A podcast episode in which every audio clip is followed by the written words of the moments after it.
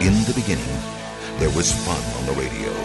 Then the radio industry fell victim to corporate America and venture capitalist bankers who marched in with their research and up to their armpits in debt and turned the radio band into a wasteland of cookie cutters, faceless, sound alike stations who completely lost touch with the people they were meant to serve.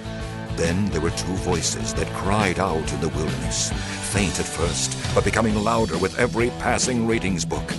It's okay to have fun again, to give the people what they really want to hear, and not treat them like a sea of mindless followers who have no choice in their radio entertainment.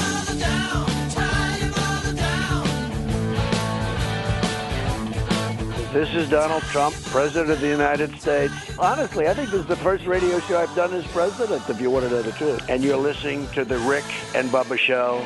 It is seven minutes past the hour from the broadcast plaza and teleport. You got The Rick and Bubba Show. Helmsy, the real Greg Burgess here. Speedy and Adler away. They'll both be back on Monday. Handling uh, Blaze TV this hour. Drooby Dooby Doo and Jalen Fruithurst. Skunk Baxter takes phone calls at 866 We Be Big. Those are our students in Rick and Bubba University earning their degree in common sense, which has now become a superpower. Welcome back for a brand new hour, Bill Bubba Bussey. Rick, glad to be here. Thank all of you for being part of the Rick and Bubba family. De- Deputy Director of Communications and Deputy Assistant to the President, Adam Kennedy, joins us. Adam, welcome to Rick and Bubba.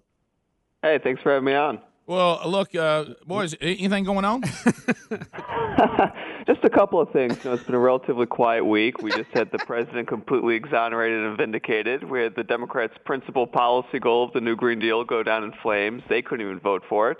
And we saw the Democrats once again try to keep the, our borders open, which they failed at. Yeah. Adam, we, we thought you may oversleep this morning. We thought you may have been out in Michigan partying last night. Boy, Michigan was rowdy. Oh, it was good, but please, I would have missed the show. Come on, guys. Uh, well, um, Adam, I was telling the guys here, uh, I had the, the pleasure of being at a, a Trump rally in Huntsville and actually being part of the program. But you know, when you go to a Trump rally like you had in, in Michigan last night, it, it, it's it's different than other political get-togethers, isn't it? I mean, I, and I know you you've had to have been around politics for a while to have your job. Isn't it? Isn't it just a strange feeling of the? Uh, it, it's more like a. I don't want to even say a concert, but it, there's a certain excitement there that you just normally don't have with politics. I'd say it does. It has kind of almost a a fun, almost party vibe to it, where everybody's having a great time and everybody is kind of into it. I don't think a concert is too off base. You know, everybody is kind of focused and transfixed on the stage.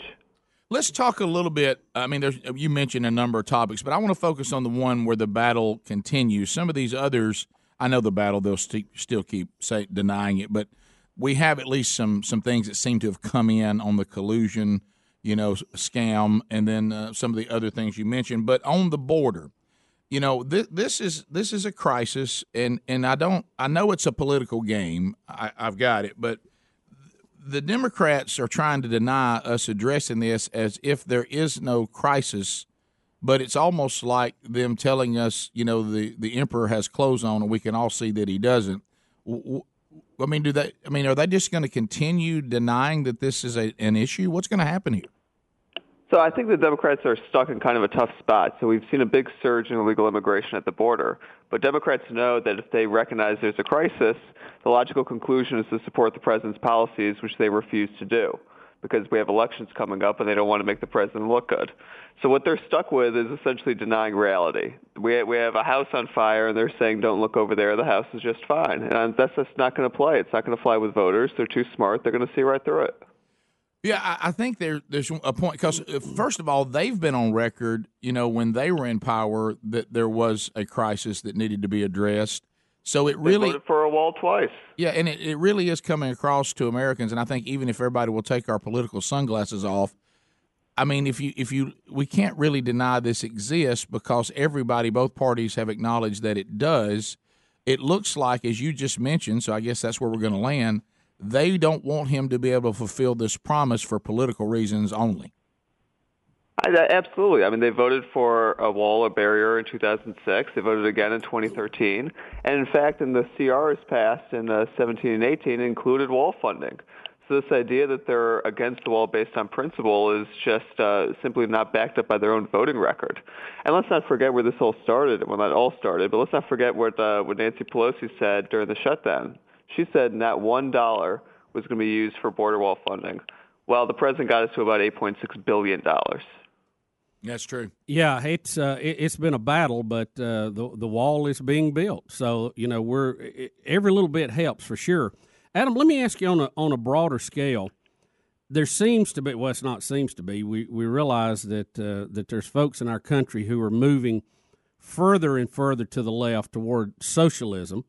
And when I was in school, we studied democracy and we studied capitalism and fascism and communism and socialism and you know, socialism was kind of a dirty word when, it, at least when it was imposed on you by the government. Um, it was a forerunner of communism, and it seemed like that was something that didn't work. There were just no examples of it. And I've joked here on the show, there's really not a socialist hall of fame, is there? I mean, is there an example of where this is working in the world? And and why why the push to that? I, I don't I don't get it logically at all. You know, I think you're right. There is no socialist hall of fame. It would be a pretty empty hall if there was one. I think we're looking right now in Venezuela at the results of uh, socialism. We're seeing a country on the brink of collapse that needs uh, Russian soldiers, foreign soldiers, to prop up the government. Now, in terms of why is it becoming popular here, I think what the Democrats are tr- essentially trying to sell is a free lunch. Now, I was always taught that there's no such thing as a free lunch, and I don't think there is. But what the Democrats are trying to tell the American people is, oh, trust us we're going to give you all this free stuff and you're not going to have to pay a dime. Well, that's simply not the case. I think if you look at all of their proposals, you see that they come with huge price tags. You don't pay for it at the register, you pay for it come tax day. And that's the unfortunate part. So here's the big question, Adam, and we've asked it on this show a number of times. Do even the does even the opposition party, I'll put the whole party, not individuals, does the opposition party truly believe what they claim they believe. The new Green Deal is an example. We say on this program, and, and it's a biblical truth as well. If you want to know what somebody really believes, you have to watch what they actually do, not what they say. We can all say one thing and do another, but we, we end up living out what we really believe. So the new Green Deal comes up for a vote, and even people who co sponsored it didn't vote for it. So it looks like to me, if I thought the world was going to end and we had to do major things right now, or we're all dead in 12 years. And we have, um, you know, one of our our, our fellow uh, members of our party comes up with uh, the kind of Green Deal that we all keep screaming we need to have in order to save the earth. And they get a chance to vote on it, and politically, they do not find it to be expedient, so they don't. So they can't really believe it then. Yeah, I think the Democrats are, are kind of adrift right now. I don't think they know what they believe. I think you're exactly right. I think you have a bunch of people just trying to scramble around and throw something against the wall, hope it sticks. This new Green Deal was something. I mean, it, it, this this is a world we live in now where where Chuck Schumer, the leader of the Democrats in the Senate, called it a political stunt to have a vote on their primary piece of policy, the new Green Deal. He called he called it a political stunt to have a vote on it. So vote. Like the president, yeah, it's like the president saying, "Oh no, don't vote on my tax cuts." That's a political stunt. Well, unlike the Democrats, the, the president stands behind what he says. We did have a vote, and he got those tax cuts. And the facts the facts are that the Democrats not only don't have the votes for a new Green Deal, they won't even vote for a Green New Deal. So it's hard to know what they actually believe. Adam, could you believe the new Green Deal when you actually saw it the first time? Did you think you were being punked? I, I, I thought, yeah, I thought it was like a Saturday Night Live skit that we were given an advance copy of. I mean, I couldn't believe that grown adults, much less someone representing uh, in elected to Congress, could even put that on paper. Well, you know, I knew there was trouble right from the beginning when they put out all this material on it, and then immediately said, "Oh no, that's not our material. We must have been hacked, or that was old material. That was draft material." They put up all these, uh, you know, frequently answered or frequently asked questions, all this material to say this is what the Green New Deal means. Because if you look at the legislation, it doesn't say a whole lot, so they had to kind of explain what it meant. And then as soon as people started poking around and they started getting tough questions, they said, "Oh no, we don't actually believe that." They had to back away from the explanations of what they believed even before they were willing to vote on it. I mean, these people were all over the map from the beginning. I thought it was more like the Twilight Zone. I didn't know quite what was going on. We're talking to Adam Kennedy, uh, Deputy Director of Communications and Assistant to the President. Um, so, is it the best thing for the Trump administration that uh, that Ms. Cortez continue to talk and continue to run and continue to put legislation forward and, and behind in places, as Jack Nicholson said, you don't talk about at parties. Do the Democrats wish you would go away? you know, it's it's hard to tell because I think there's a major divide within the Democratic Party. I think you have a lot of new members of Congress, a lot of uh, people in the grassroots who support AOC, who support uh, Omar, who support this more radical fringe of their party, and then I think you have the older and like more out, more kind of out of step leaders who are just trying to hold on to power. So I think you have a major major divide in the Democrats right now, and I'm not sure how they're going to bridge that. Adam, thanks for being with us today. We appreciate you taking time. I know you got a lot going on, and uh, hopefully it won't be the last time you're on the program. Um, oh, I hope I hope not as well. Thank you guys for having me on. Not a problem. Adam Kennedy, Deputy Director of uh, Communications and Deputy Assistant to the President, talking about all the items that are out there right now. These are interesting times, and uh, for the Trump administration, everything seems to be falling into place right now. We'll be back. More of the Rick and Bubba show coming up right after this. Rick and Bubba, Rick and Bubba.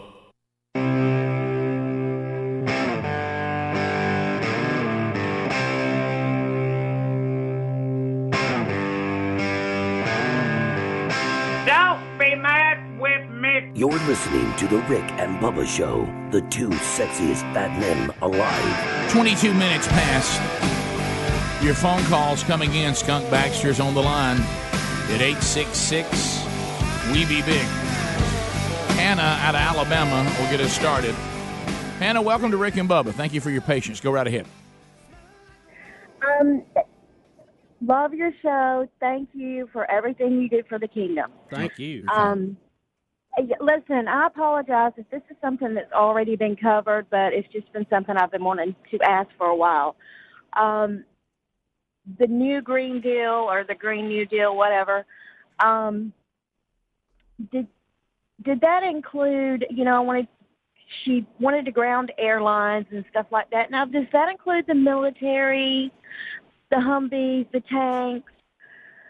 What about that? That's and also, I, I'm I'm curious to know as much as I mean, every time I see her on TV or hear a sound bite, I just have to walk away because I cannot even handle it. No, no. See, I'm kind of the other end of the spectrum. I can't see her enough. Yeah. I mean, it's it, every, um, every every time I, I see her, I get excited, and I'm angry if I'm in a hurry and can't stop and listen. but but, but Well, It's it, entertaining. it drives me crazy, but it's also like watching a train wreck. it is, But which, which is why I love it. what- You know, it's that weird side where you're new watching Green something. Deal- Yeah, it's Yeah, when the new Green Deal didn't happen, so what in the AOC is she going to come up with next? Hannah, he- I here's can't I can't wait. I mean, honestly, I, like I check every day to see if she said something again. Hannah, I, I will point to answer your question about the airplanes. I will point to history, okay? And we have a uh-huh. long uh, bit of history we can look at as far as the way governments have acted. There is a thing, and you hear it referred to, called the ruling class.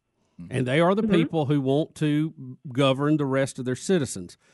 Historically, and it doesn't matter what form of government, they will start out saying anything they take away from the citizens that they're glad it's gone and they take it away too. But then they tend to add it back for themselves after it's gone. Always, always. And, and and I'm I'm not talking about just the U.S. I'm not talking about just 2019. You can go back and look through all of history, and you see a version of this that continues to to go on. We saw it with communism. You know, when uh, when Castro went in in Cuba, it was all about the workers, the people. oh yeah. And then, but but look where the Castros lived. They didn't live with the people. They lived up on the mountain in the mansions uh, that used to be owned by the very people they were being critical of. Right. So it, it always comes back to that again. Th- those who can get what they can in, in any form of government, and that's kind of why the United States is a little bit unique in that because we we have some ability to limit that through our free elections.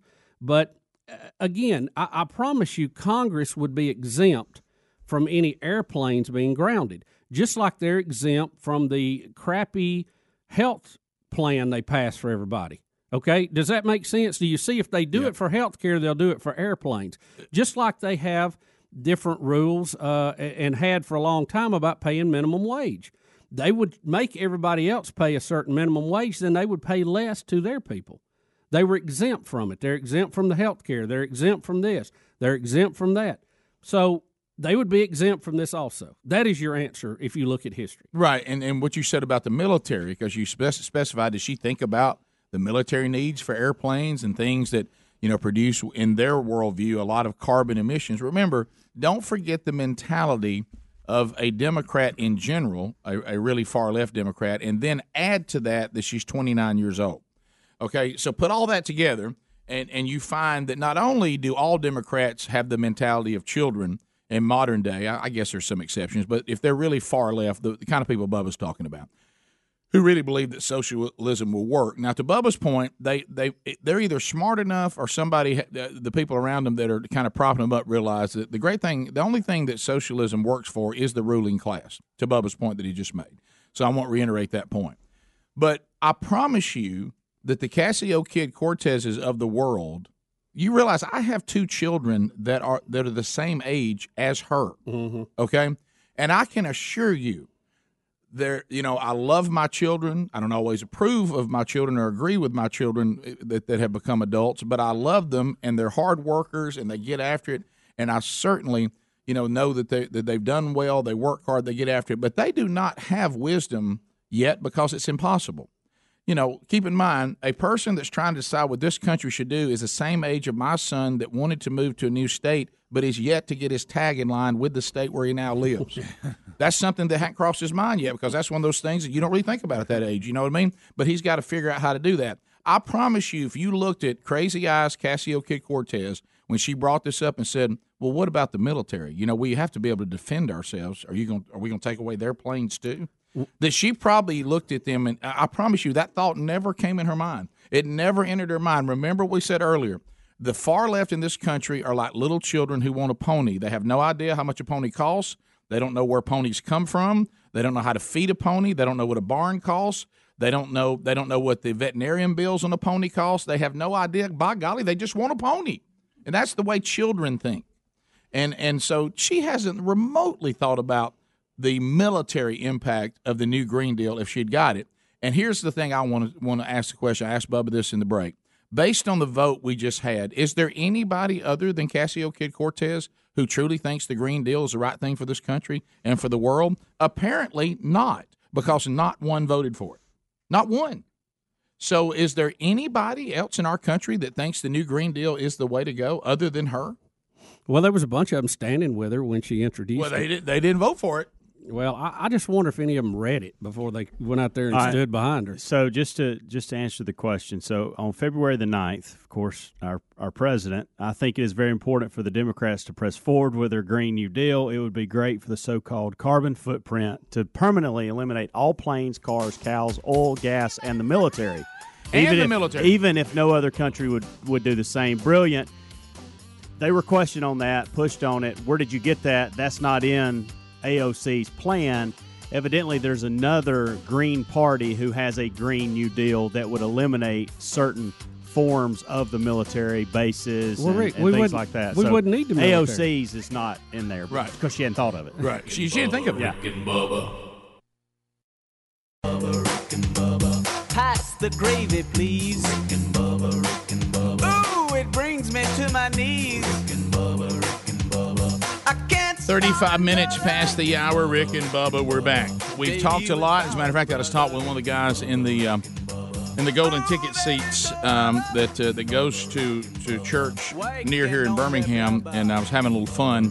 Uh, it was a church that I had the honor of doing a, a little interim uh, preaching, um, and and during that process, got to know some of the folks on the staff there, and they were talking about their men's ministry, and uh, one of the guys on staff there, who's the worship leader, he and I cut a, a funny little video about men's ministry that I, I put out on Twitter and out there, and we are having a little fun with that. Men's ministry obviously is. Um, I was laughing about the difficulty of men's ministry because you know Babylon Bee has a blast with this too. They had a headline one time: "Men's ministry canceled due to just overall disinterest," and uh, so so from the men. Uh, but anyway, so we uh, it, it's a hard hill because it, it is the most important ministry in the church. The adversary certainly uh, believes that, and it's time for the church to start believing that. And thankfully, there is kind of a movement going right now again. I guess the last time we saw something like this was Promise Keepers, but it kind of got too big and, and kind of overwhelmed itself. And now there's a little different strategy that we're putting into a lot of churches, and we're seeing it produce some some great fruit. It, it, you know what? Because at the heart of all this,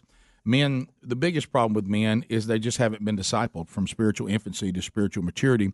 But you also need a place to start and a lot of times these events can be places to start and there's none better than the gridiron men's conference. Uh, i've had the honor of being part of it many times. We'll be, we'll be back again next summer. Uh, this summer it's back. Uh, I, I, won't be part of it as far as a speaker but they've got a great lineup. Tony evans uh, i look forward to our interview with him again bubba. Always an honor. Uh, country music singer songwriter josh turner uh, James Merritt, great pastor out of Atlanta. Comedy of Michael Jr. Jake Olson will be there. Phil Waldrep will be speaking. If you'd like to get your group together to come to Birmingham, Alabama for Father's Day weekend, you'll be in there Friday night, half a day on Saturday, and you'll be back home in time for Father's Day. Go to gridironmen.com. That's gridironmen.com or rickandbubba.com under the sponsors. All right, so um, some of the things going on. I, I, can I say one more thing, and then we'll move into this mm-hmm. on the last topic? And, and this really is true because I can I can just hear that there's people out there going, well, there's Rick and Bubba again beating up on young people. I want you to know that we're not. You know why? We were young people once as well, and we had the same issues. Okay, this is not some, you know, where the, the and it was we we did it. I think it was a couple weeks ago. We're talk, talking about men's ministry. We're doing a Bible study here, and Steve Farrar made a great statement. Uh, he said the the thing I think people don't understand is talent is God given you know, and I and I'll just I'll push this on myself. That way, nobody says you know you point fingers at anybody else. So I really believe from the ways things have gone on that God gave me some abilities that were just from Him. Okay, and one of them is I've never had an issue. I, I needed to learn how to, to hone it in, but I've always had a God given ability to be in this business. It didn't come from me. I didn't. It, did work. it just it just it just happened to be there, and that's really nothing to celebrate. Talent really isn't anything to celebrate because all it is is a gift. I mean, just be thankful for it, but you don't have anything to do with talents you have. They were given to you or they weren't. And then you can develop those talents and maximize them.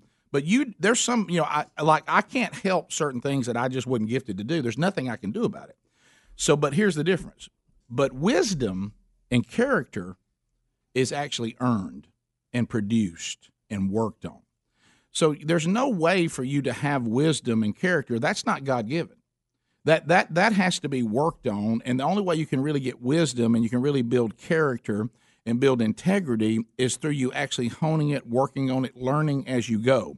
So i may have had the talent to do what we're doing now from god a long time ago but i certainly didn't have the wisdom and character to know how to use it. I, I had to learn that. And and i'm still learning that still making mistakes, still working through that. So that's all we're saying is that you know that when you're a certain age, it's really impossible for you to have, be very far along on building your character and wisdom because that's work. That takes time. time. That that takes experiences. That takes all of that. Got you know talent. People get so fired up about talent. I know a lot of people that have a lot of God given talent, and they're not worth a flip. you know why? Because they've never worked on the other stuff. Yeah. That's not God given. That actually has to be worked on and produced. Yeah, I, I, don't think you should be offended by that. I, I used to tell my kids, um, I had this discussion several times. More of a tech example. Uh, you know, you you your brain is like a computer processor, and there's some that are faster than others, and there's some that can handle more data than others. Mm-hmm. But as you grow, that computer gets to its full potential. You can you can handle more, you can think more, you can move faster. But the other part of that is you have to have a hard drive to go to reference data mm-hmm. to look at right. and compare things right. to so you can make decisions. And when you're young, your hard drive is just bare. Mm-hmm. You don't have a lot in there. So you, you make decisions, you learn from those. And it just makes sense that a computer that had a, a big mm-hmm. database to draw information from would process things better than one that didn't. So you have to build up your database as you go, and you're going to make mistakes. Everybody realizes that, but there's no way that a computer with a limited database can can process stuff like one with a big database. Right. And and it just takes time. There's no way you can I wish I could pour into my kids my life experiences so they could make good decisions. Well, you can't do that. All you can do is tell them about it and then they're going to weight it on their own and they're going to learn as they go, wow, Mm. Dad was right about that. Or for a while, they're going to think Dad doesn't know what he's talking about until they see the consequences of their decisions. And then, like me too, and I'll, I put it this way. You know, I thought my mom was out of touch when I was a teenager, but she seemed to get much, much wiser when I got about 25. Right. Yeah. Well, and, and that, that's just it. I mean, it's, it's just, and I know some people are saying, well, you know, look look at the case of Solomon in the Bible.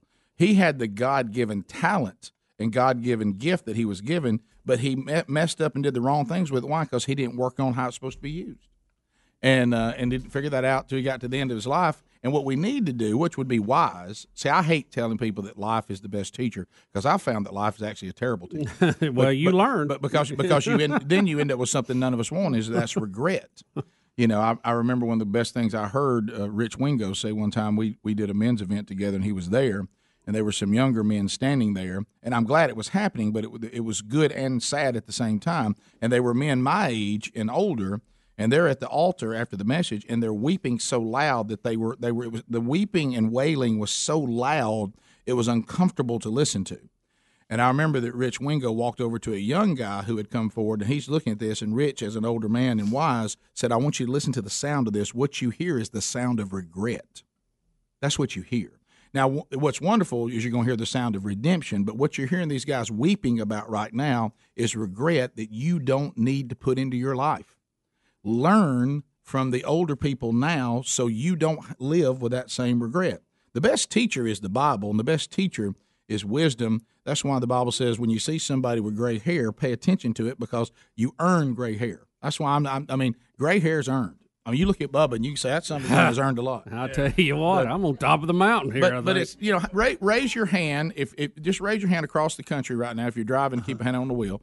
If you're in this room raise your hand if you thought something when you were young that when you're older now you realize you were wrong. Okay? All right? Yeah, one thing. yeah the hands are everywhere. So so that's not a dig. I know sometimes people don't like it and it's okay to let young people know that they don't know certain things and you need to teach it I had to be taught we all have to be taught. And that that character and that integrity and that kind of stuff that that's learned. That that's not like a god-given talent. Somebody says well i can i can, I can I'm, I'm really talented. Well that don't mean anything until you learn how to use it. And and learning how to use it has to be learned. You know like our dad used to say about talented football players that didn't have character. He said they lay awake at night thinking of ways to get you beat. What good are they if they don't have character because they, they're going to do that character is going to come back to haunt you somewhere no matter how fast they can run or how far they can throw the ball or kick it Yeah. you know. So anyway, all right. So talking about sports, but what what's this thing with the with with renaming? Well, the- you know, we have we have venues that are iconic in our history, uh, and you also have you see in sports now a lot of uh, com- teams and schools they they sell naming rights to their stadium. Well, there's one that is causing a, a bit of a, a ruckus, Rick. The University of Southern California, they have sold the naming rights to the L.A. Memorial Coliseum, and they're being criticized as dishonoring the historic stadium's uh, dedication as a memorial to soldiers who fought and died in World War One. The University of Southern Cal, which got control of the LA Coliseum via the LA Memorial Coliseum Commission several years ago, and is also the home field for the uh, USC Trojans, has sold the naming rights to United Airlines, and the the the rumor is that the Coliseum will be known as the United Airlines Memorial Coliseum. They can sell the naming rights all they want. People are still going to call it the L.A. Coliseum. I mean, they always have. but if Mo- if Memorial's still there, what have they really changed? If it's Well, still a memorial, I They say it's think- disrespectful I because think- it's sitting there. Well, last time think they're just- last time I flew flew on United, I found it disrespectful Yeah, as well. But the yeah, I think Rick, they just don't like the name being tampered with. But I would tell them to to and look, I, I understand both sides of this argument. It it is such an iconic place. You think about everything that has happened there, the events we have seen. We had uh, we've had two Olympics there. We've had two Super Bowls there. It has been the home for multiple pro football teams, the USC Trojans. You think about all the people who've played there.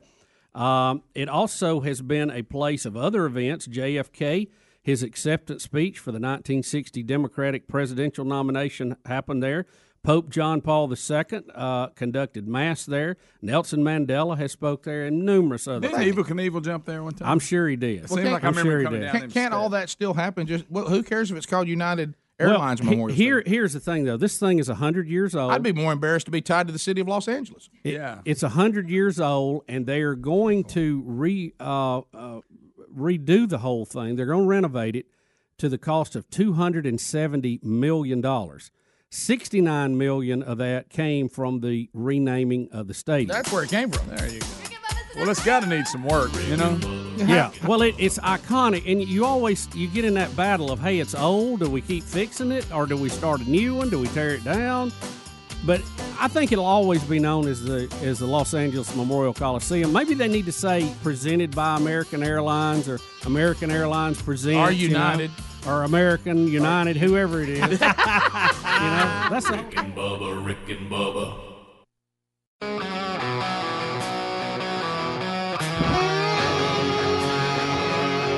Eight minutes to the top of the hour. You got the Rick and Bubba show. Thanks for being with us. I'm gonna take a freight train down at the station, Lord. As we as we make our way back, uh, a couple of things. First of all, Bubba, to, to end that story, but I will tell the people who are upset in, in Los Angeles, which I, it's odd to me that anybody in Los Angeles is upset.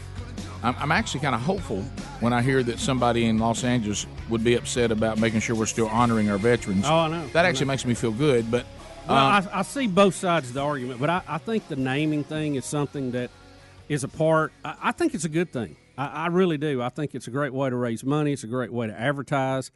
But I think there's some venues because of their history that you're never going to successfully rename. And I know it's aggravating when they keep changing the names Right, of them right. uh, year to year and all that. Oh, but- I hated when the Titans got away from Adelphia. Is that, Oh, no. that, did that The company go power out of of business? Adelphia. I guess Does that so. company Uh, go under? But I'm gonna tell you what, I, I, that used to be so cool. You know, uh, the strength of the Titans. I, I think they're and going to the have power to. Of Adelphia. I think they're going to have to modify it for the L.A. Coliseum. I'm, I just think you're going to have to call it the L.A. Memorial Coliseum. Brought to you by, and, and they're just got to put a memo out and say, look, when you say that, say brought to you by United Airlines or whoever. Well, I'll go to this. Let me tell you, all the taxpayers, this. Let me tell you what you can't have. You can't have it both ways. You can't. You can't cry that we got to give tax dollars or raise money for the re- renovation, and then they said, well, we could get nearly seventy million dollars of it from the advertising. Yeah. And they go, well, no, we don't want no advertising, but don't ask us for the money. You can't have it both ways. Either use advertising to raise the money, which I would prefer as a taxpayer, by the way, uh, or you got to come off your hip. Yeah, It's one. It's one or the other. You, you know, one of the things you Or don't just leave it like it is. You don't see them selling as much, or maybe I haven't seen. They need to sell the name to the parking lot. I think that would be, you know, more people would be talking about the parking lot anyway. That's true. Hey, You where know- are you going to park? I'm going over the United Airlines section. Mm-hmm. You'd probably get a little cheaper too. Yeah. You know, a I, lot don't- of I don't them- think there's enough revenue. Do I want to sponsor the parking lot? People are not happy there. A lot of them default to they'll name the stadium, then they'll name the field. Right. You know, we have a lot of that. Oh yeah, sure. But I, I I name everything you can. Oh, You yeah. know, right. I, I wish I wish there was a concession stand named after me. I'd love that. You know, that's you know, I always, there should be. There should be. But I Look, always if I check out first, will you see to that, please? Done. if USC, you know, especially when they were owning it, and I always thought, well, they play in that. I know it's a nice historic place, but it's, it's a hundred year old stadium. Yes, you always wonder why they didn't ha build a new one. Well, I think because of where it is and the history. You know, we went to the Rose Bowl, which That's is over in Pasadena. oldie. Pasadena. It is. It's very old, but we the section we were in They renovated had it. did, had been redone, and it was awesome. Yeah. The the thing about the Rose Bowl that shocked me, and I, I haven't been to it a lot, so pardon me if you have, have and I'm looking at it incorrectly, but it was.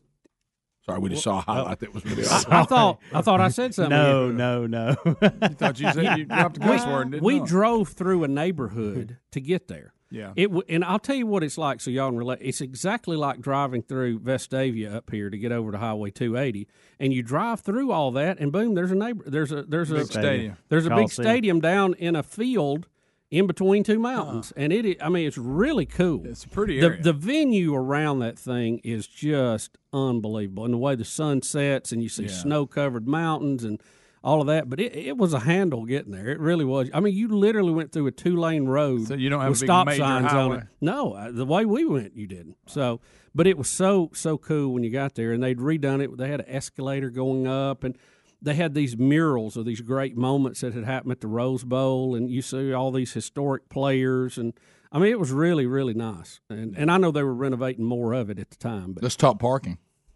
Uh, they had a lot of parking. Rick. It was it was like in the middle of a pasture, Hmm. and there's a. This was what I thought was odd, and I, I think I mentioned this to y'all when we came back. There's a golf course next to it, and they let people park on the golf course for the game. So I mean, you like you drive up and you're parking on a, a green. I, I thought, well, that that can't be good for the green. I don't think it's good for the green. No, Probably not. Uh, but but it was so big you could have parties out there. There's you know, the- bo- look at that shot. Both teams had their Wow, had an area fenced off where they were having a pep rally on different sides. So it, it was really a, a That is- neat venue. I, I would say this: if you've never been to the Rose Bowl and you get a chance to go, you need to go see a game, even if your team's not playing. I would um, Just go to the game. Go. Yeah, because one thing, I, some of the modern stadiums, guys, do y'all not ever take a, in account that people need to park somewhere? I mean, you got to think that through. I mean, people, if you're going to bring tens of thousands of people to a place, most of them are coming in some sort of vehicle, Yeah. and you got to have somewhere to put them. These Yeah. vehicles somewhere, Yeah. um, because you know most people like to go to stadiums and it not feel like they've they, they've accomplished something like you know they've climbed to the top of Everest. It, would like for it to be a pleasant experience. Uh, you know, you don't want to have to say I survived going to a game at fill in the blank stadium. That is beautiful. That is very nice. They let you park out there on that green stuff Now- out there. now- I, I'm telling you, people Bubba- parked on that golf course, and I thought I was looking around, going, "Surely this is a fight." I, I will. They probably kept them off the actual greens. Helms, I'm telling you, people were parked everywhere, and you're walking between cars. You go, "Well, this looks like a green here." What? Surely not. Did you putt once? You may have to walk over one. I'm telling you, they were everywhere. What if you got stuck in a bunker? Everywhere. But it does seem odd that the way golf course people act about the golf course that you'd let people park on one period. I, I know. I hear. I hear me saying that. The you know, Rose Bowl no, No, I that. believe they parked on No, the golf course. I, just can't believe they would let them do it on a green. I can't believe Not that even they tee have a golf course there and let people park on it. Yeah. That's I Just mean, that. Well, the Rose yeah, Bowl was there, but and it said, "Sure, if y'all want to have a golf course." I mean- the Rose Bowl uh, out, Trumps it. Yeah, It, it outshines the golf course. By the so way, we're going to park on. By the way, there's So there's eat that. there's got to be a very very annoyed groundskeeper there. Oh yeah. Oh, yeah. Oh, he can't. And When I- I football bet- season They didn't- starts. they I wouldn't bet even let you I bet park. he's fit to be tied. Rick, they wouldn't even let you park on Stony Brook. You know, come on. it's inside, but it's good. Hey, it's looking good. Went by that other day. oh no, it's kind of sad. Is that, is that looking dandy? Look, there they are. Look at that. Is that where you parked? I didn't Right park there because 18th we green. came we came in on a bus, but we went to you know like a pep rally down on one end, and, and we had to walk through this, and I'm like, this looks like people are parked on the golf course. They're clearly parked on the golf course. They are. and They you are. see how they're lined up. They the, the rows that they go in and out. I mean, that is the whole golf course. There's they're not parked in the rough. I mean, I thought. Yeah, they are in the fairway. I said, They're out whoever there in the middle the whoever keeps this up, man, this is a tough course. Yeah, there- there's a groundskeeper that. Especially if you get mad when your team loses and you spin out on the way out. Oh yeah. You're driving mad. What about when you're leaving the game driving mad? Oh, man. Top of the hour. If uh, you're leaving us, have a great weekend. We'll chat with you, Lord willing, on Monday. If you got more Rick and Bubba today, uh, we'll do a top of the hour break, and more will continue right after this. Rick and Bubba, Rick and Bubba. Two conservative, heterosexual, gun toting, football loving, evangelical Christian white men. In other words, the two most dangerous men in America Rick and Bubba. Six minutes past the hour. The Rick and Bubba Show from the Broadcast Plaza and Teleport. As we start the hour, Helmsy, the real Greg Burgess here, Speedy and Adler out. They'll both be back on Monday. Blaze TV still an option this hour. Drooby Dooby Doo. Jalen Fruithurst helping with that.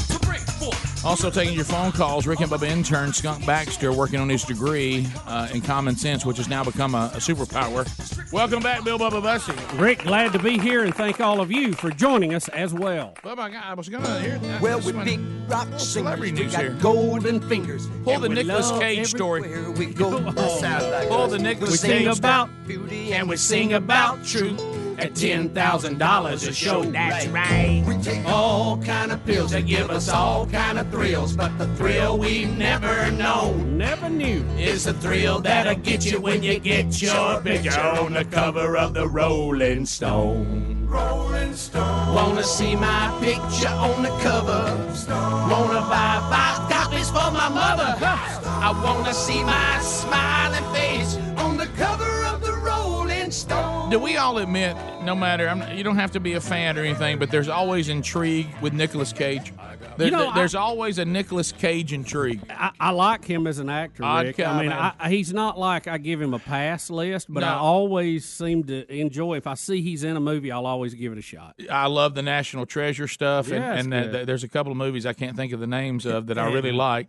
It is interesting that this particular story, you know how you you always you're always interested on what reference they'll use when somebody has a big catalog. Yes, which 'cause he's got a huge Well, Craig, guess this is what's what they call him. The face-off star. Yeah. Face Off. See, I think Con Air. Uh, yeah, of, I of, do, too. of all the things, what about National Treasure? Yeah. That- National Treasure probably should have been in. is probably the most well known by the most people, right? Here's the thing about Nicolas Cage. What he'll else be he in a in? big money blockbuster, and he'll be in something that you've never Some heard of. sea level movie. I mean, yeah. he will does not them turn all. a movie down. When you see he's been married four Well, that's times. about to say. I'm going to tell you why. Is because uh, Nicolas Cage now for the fourth time. Now this one is even dicier than the three prior, because this time he's calling for an annulment four days after he got married. Now look, don't forget it. I don't, Four- think, I don't think we did the story, but earlier this week the story was he was drunk at the where they were getting Yeah, married at. yeah. Well, that and great- he was that- hollering stuff out and carrying on at, at the Justice of Peace, wherever they were. I'm not sure where they were. But Greg, of his entire catalog, they refer to The Rock as is what I was thinking about. as the- That's a good one. Too. That's the It one is I good. was. I don't know why I said one. Con Air, but I was. The Rock is Uh, what I My was. wife, for yeah. some reason, watch anytime Con Air, I, and that's so not like her. Yeah. I don't know what it is, but I, I've come in. She watches Con Air every time it's on. Well, I probably don't know why. Do Probably because she knows, It's a good probably one. because she knows who the character's based Well, on. that's true. The you- great Tommy Digby. Don't get me started on Tommy Digby. I love him. Are we supposed to even be talking about that? No. no. I knew it was going to come up. I But that was is waiting. that- You that- can't that's bring up to Con that Air. movie. I know. I know. And Speedy's twin, Cyrus the Virus. is. Right. Do you do you realize who else he's been married to? I mean, he's been married a lot. I forgot about. I read the one about Lisa Marie, and I, I forgot about Lisa Marie Presley because it didn't last long. Did it? Well, he I think they made it a whole three months. Hey, that's better than Michael Jackson. Uh, here, here comes the only list they offer us. Uh, Patricia Arquette, which that one seemed to be one, one of his longest, 1995 to 2001. Rick's- record. Rick, six years for Nicolas Cage is a lifetime. Then y'all hit with Lisa Marie Presley that we all forgot I about. forgot all about. They that. got married in 2002, and Bubba or Greg, one or whoever said it, y'all were right. They did the secret wedding in Hawaii. It rocked on for 90 days. Yeah. Nicolas. Do you think you just have to marry people? You know, You should be married longer than you can get a payday loan for. exactly. You know, you really should. that should be a You requirement. should. He also went on to marry Alice Kim, a waitress working at a restaurant that he frequented. Okay, Now, that, that's probably what a you, great decision. What you have That to love about Nicolas, you ha- what you have to love about him, he will marry movie star Oh. famous or the local waitress. He ha- right. he's all over the road. Right. He's not out there trying to hit a home run and make a bunch of money. I mean, he just he he went from the king of rock and roll's daughter, right, and, to and. Michael Jackson's ex-wife. yes, Which, was don't strange. don't forget that. Whatever you do, Well, But I, I like him in any movie. I don't know why. I'm just he's just one of those guys I like. But apparently now the stories make sense. Y'all did a story in the kickoff. Did y'all do the kickoff hour or not? Uh-uh. We didn't do the story, so none of us did. Nicolas Cage, they said, was drunk. at a- it's a Las Vegas wedding. yeah, they I show saw him in footage the, of they it. He show him on in the line going to get the Yes. marriage license, and he and he's drunk. Well, He's and got that- some bizarre jacket on. he, he he sobered up and has now asked for an annulment after four days of being married uh, to Erica, and I can't say her last name. I don't know. A whole four days. a whole four days, and he's saying if y'all won't, Koike. he said if y'all won't give me an annulment, I'll just go for divorce again. But this is why Oh, my God. Nicolas Cage is can be in a blockbuster or a B movie all in the same week. Yeah, He owes so much. this and I hate to say this, and, and I don't. It seems selfish because we know that that marriage should not be treated this way, but it's one of the things that's kept the Eagles together too. Yeah. Uh, I mean, when, kept when on you the road it- pay for all them wives. Don Henley is every time he got divorced, you knew the Eagles were going back on the road. yeah, you two are And- coming out. Right. So, uh, but anyway, it's it's not the way we want it to happen. No, no, it shouldn't So- be that way, It Rick. shouldn't be that So way. in this particular case, We're gonna get- basically, he said, "I sobered up and realized what have I done." Bingo. Yeah, yeah. Bingo. But you know what? It may give him the idea for a new movie called Vegas Marriage. There Right. you go. He's got leaving Vegas. Now, Did granted, that Vegas. that plot has been in a lot of movies. I got Oh, that. but it looks like he played it out perfectly. Can, He's can I- been in him and Kevin Bacon. I want to know who's in the most movies between the two of them. I'll go They're this in far. more You know, movies. let's talk about modern Well, day. let's- let's look Mod- it up. Let's talk about modern day. If you go to your, your Netflix, your Apple, your Amazon Primes, your Hulu's, you know they offer an option that you just put in the actor Oh, or okay. actress's name. Yeah. I don't think they have the memory. I, I, To hold I, all I- I think if you put names like Nicolas Cage in, they just come back to you and say, "We'll give you what we can find." Hey, y'all That- forgot about Ghost Rider. we, we- Oh yeah, mm-hmm. Greg. I don't believe they can produce all the movies they're in. I think they'd say there's we- we got well. There's only so much streaming we can do. To, to no surprise. And like I say, he'll go big budget, low budget. It don't, It don't matter. And Greg, you can, you can relate. Don't to this. forget when he got in the new Left Behind and how bad that was. Rick, I forgot about that. All right, go ahead. Pilot. One of Mac Daddy's favorite movies of oh. all time. That's- that's Helmsley's dad, by Nicolas the way. Nicolas Cage played in, starred in, and that is Raising Arizona. Now great I movie. got to Oh, yeah. raise my hand Yeah. on that one. That's a good is one. one of the funniest. That's- movies. That is a good Yeah. movie. Go upstairs and get me a baby. Golly, guys. It doesn't get much better than that. that movie. movie is fantastic. Y'all, I'll- Rick, I'll be taking these huggies and whatever cash you got in the register. Greg, I mean, so on. good, so good. y'all, he was in Moonstruck too. Fast that was- Times at Ridgemont High. Oh, He that was in like it. early. Yeah. Moonstruck, Back right in in- '81, it's the first time he was in a movie. He's been in that, that, that long. Remember, guys, he had a run where he was up there in the biggest names. I mean, he was only in the biggest movies. He had that run. And you know he's uh his name is Coppola. He he's from that family. He changed his name. Francis Ford Coppola. He's one of them. Really? Hey, look at you. You did your little body movement when you have I something gotta too. do something. Does. Yeah, I did. I got a little robot about- I don't know if y'all Greg, heard this. Greg, I got certain body movements when I think I got something. Ah, according according to IMDb, he is he is credited in 165 things. That's a lot of movies. 11 times as a thanks, one as a director, six soundtracks, and 13 times as producer. But see, you marry four women, no, that still ain't enough. Yeah. It still ain't enough. Let, let's go back to this, okay? How many's Kevin Bacon got? Well, him let's Pull him up. Let me- Let's compare the two. I, I, Because those that's two a playoff. guys Are, are- when you say Yeah. a working actor, they Oh, are working. the- Well, they're working. They're always working. Now, some of you in the audience may know this, and y'all can help me. There's a movie I really like of Nicolas Cage, and it may be one of my favorites, but I don't know the name of it. okay. And that's the one where he he wakes up and he's like he goes back. Oh yeah. And I'm not talking about the Peggy Family Sue. Man. I'm not talking about the Peggy Family Sue Man. one. Yeah, because Peggy Sue one that one's not I as didn't good. like that. But I'm gonna tell you, the Family a Man. great movie. Family Man is a great movie. Yeah, and Don Cheadle is the Yes. Where If- he's the dad, he doesn't have- remember being Yes, the dad. yeah. Yeah, that is good. If y'all hadn't seen Family I Man, haven't. It's good. Put, put it down for this week. That one goes on one of his upper ends. All right, I got Kevin Bacon here. Let What me try about to Gone pull in it up. 60 Seconds? I love those. That's a good movie. That's a good movie. Greg, you know what you have? You have the Memphis Rain. Listen, you have the Nicolas Cage movies that you respect him as one of our, our better entertainers. Then you have a movie you feel sorry for him in. Oh yeah, You know what I mean? Rick, he's And, got- and he gives I- you and he gives you both. There was one that I saw because, like you say, with with Amazon Prime stuff now, I don't even know what the title was. Right. And and he was the Is that main the one? guy. Is that the one Blake was in? You know, my son was in one with him. Yeah, which one your, was your, that? Your nephew. He was in one where where he was against. There were Russians. Okay, there were I Russians seen that after. one, but you're and it right. has something to do with the, the first name time they put it out. It was named after what you call a Russian pistol. Yeah. Then they changed the name because nobody could pronounce the name. That's right. And they called it something else. And and it's one of those kind of movies where you look and all of a sudden my son's standing in the pool room and gets hit with a pew cue or something By Nicolas Y- Cage. Yeah, by Nicolas I Cage. do It's um. Uh, I haven't seen that one yet. I don't think it's very good. I need. Can you But- see Blake in it? Yeah, he's in it. All right, I need.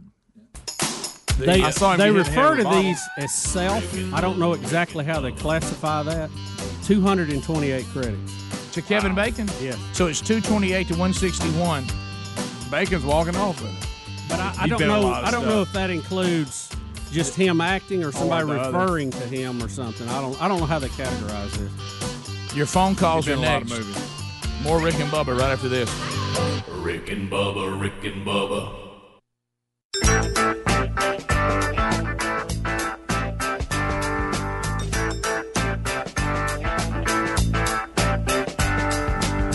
All right, here we go. 21 minutes past the hour phone tro. Coming up next segment, we'll talk to Max McLean, and uh, and some people say pronounce it Max McLean. We'll ask him, uh, and we'll talk about um, the C.S. Lewis on stage, uh, the most reluctant convert that's on tour.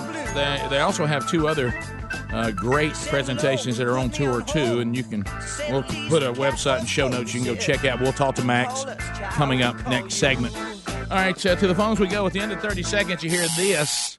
We'll start with Greg in Birmingham. Trolling, trolling, trolling. Them phones are trolling. Here we come, phone trolling, phone troll. Hello, Greg. Welcome to Rick and Bubba. Go ahead. Hey, Win Play Show. Nicolas Cage married Lisa Marie so he could get behind the ropes at Graceland and try on Elvis's jumpsuit. Straight up. They're the same size. Check it out. That's funny. Come on, I don't doubt it. Yeah. And that boy, that you talk about him playing a rough character in that Leaving Vegas. Oh yeah, rough. He did. To the Played pho- it well though. To the phones we go. Joy, North Alabama. Joy, go ahead. Welcome to the program. Hey guys. Hey. Um, my husband and I actually got married in Vegas, and when we went to get our um, marriage license, there were signs posted all over that office saying that if you were under the influence or intoxicated, that they would turn you down. So I'm kind of wondering how he pulled that off. Well, he's Nicolas Cage. That's how. Yeah. It Uh, seemed like he was even drunk, making jokes about how she was going to take half his money or something. Really? in the store. Greg, oh he- yeah, he showed out at, at the thing. Uh, well, then she says it clearly says they'll turn you away, if you, but it's Nicolas Nicolas Cage. Cage. Ricky's leaving Las Vegas. Uh, right. By the way, he's annulling it four days later. He wasn't one of the. You remember the movie? I know Kevin Costner was in it when they would dress as Elvis and go rob casinos. Was he in that? I don't think he was. Are we just putting that together with those Elvises parachuting in and leaving Las Vegas? Maybe, but you do. There, there was one. It was called something Las Vegas, and they they would dress as Elvis and go. No, I remember I think that. Kevin Costner was in. it. Yeah, yeah, I think you're right. Uh, let's go to David. I don't know. Out of Georgia. David, welcome to Rick and Bubba. 30 seconds. Go ahead. Good morning, boys. How y'all doing? Fantastic. Loving it. Hey, I, I love all the National Treasure movies. I own both of them. But if you said when you think Nicolas Cage, the first movie that comes to your mind, for me, it's Gone in 60 Seconds for two reasons. Number one, he made it cool to talk to your car when you're having car trouble and act like it's a person. and number two, you can name your car and it's cool now. But And I named my car before I even saw the movie. So I, you, know, I, I, you know, I haven't seen Gone in 60 Seconds. It's a Oh, good it's movie. good. Is it you would good? like it. Would I? Yeah, Yeah. you would. You sure Robbie about that? Duvall's in it. I'm not a big car movie guy. Who's it? Well, Who is it? I'm not either, That Rick. part, but hmm. Okay. it's just got some pretty good characters. in All it. right, I'm in. Good storyline. Yeah, I don't remember. We're go, we're getting this big car heist, and we get bringing all these people that are specialist crooks on how. The, It's pretty good. You'll like. Like like that those things and the unfortunately the main actor just died not long ago. Those car movies I can't with Fast Oh, and Furious. I've never watched Like I have No, no, no, in- I have no, interest in no. those Don't whatsoever. think that. What's the I don't like car movies. What's the What's the movie is- with Brad got- this is Pitt better, y'all. and what's uh, golly Helms? The casinos where they're robbing the casinos. Oh, What's- Ocean's Eleven. All right, so think Ocean's Eleven, but with cars. Yeah. Okay. Great. Think that. is Too a many very car? good Too much car? No, no, no, no, no, Yeah, no. you no. got a good at the end. You have one. Got no one- interest in cars. You're one fine. long chase Promise. at the end. All right.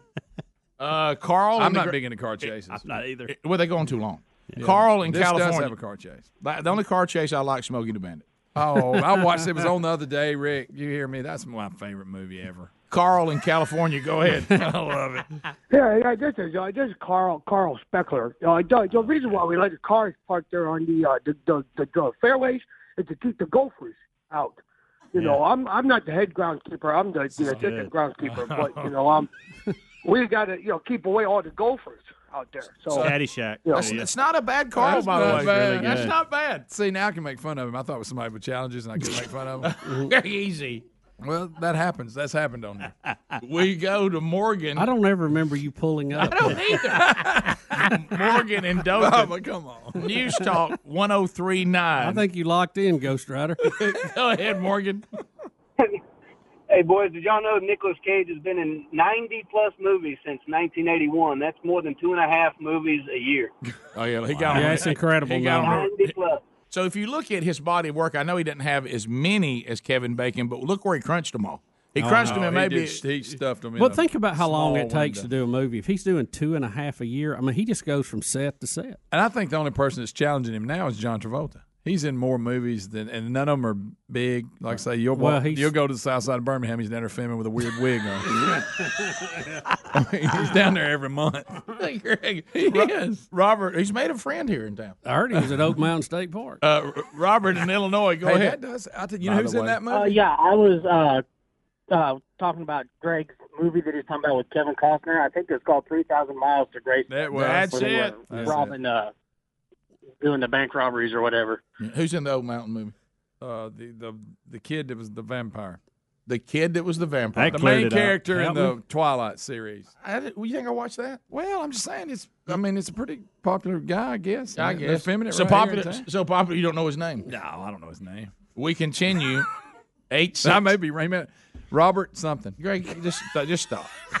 I love when we try to point out celebrities and we don't know who they are. I thought you was gonna give me this now. I was going, man, that's awesome. I, I wasn't out there. Well, my daughter watched all that so I- when she was a teenager. So I, I Eric in Northwest Alabama. Greg, The key phrase there is your daughter. Yeah, that's a good point. Uh, Eric, go ahead. Uh, Wind Talkers was my favorite, and probably the second favorite was Captain Corelli's Mandolin. I don't know that So one. I did. By the way, believe it or not, I saw that one. Really? Can you believe that?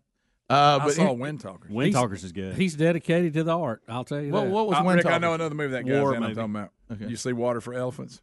Yes. He's the, the, the young doctor.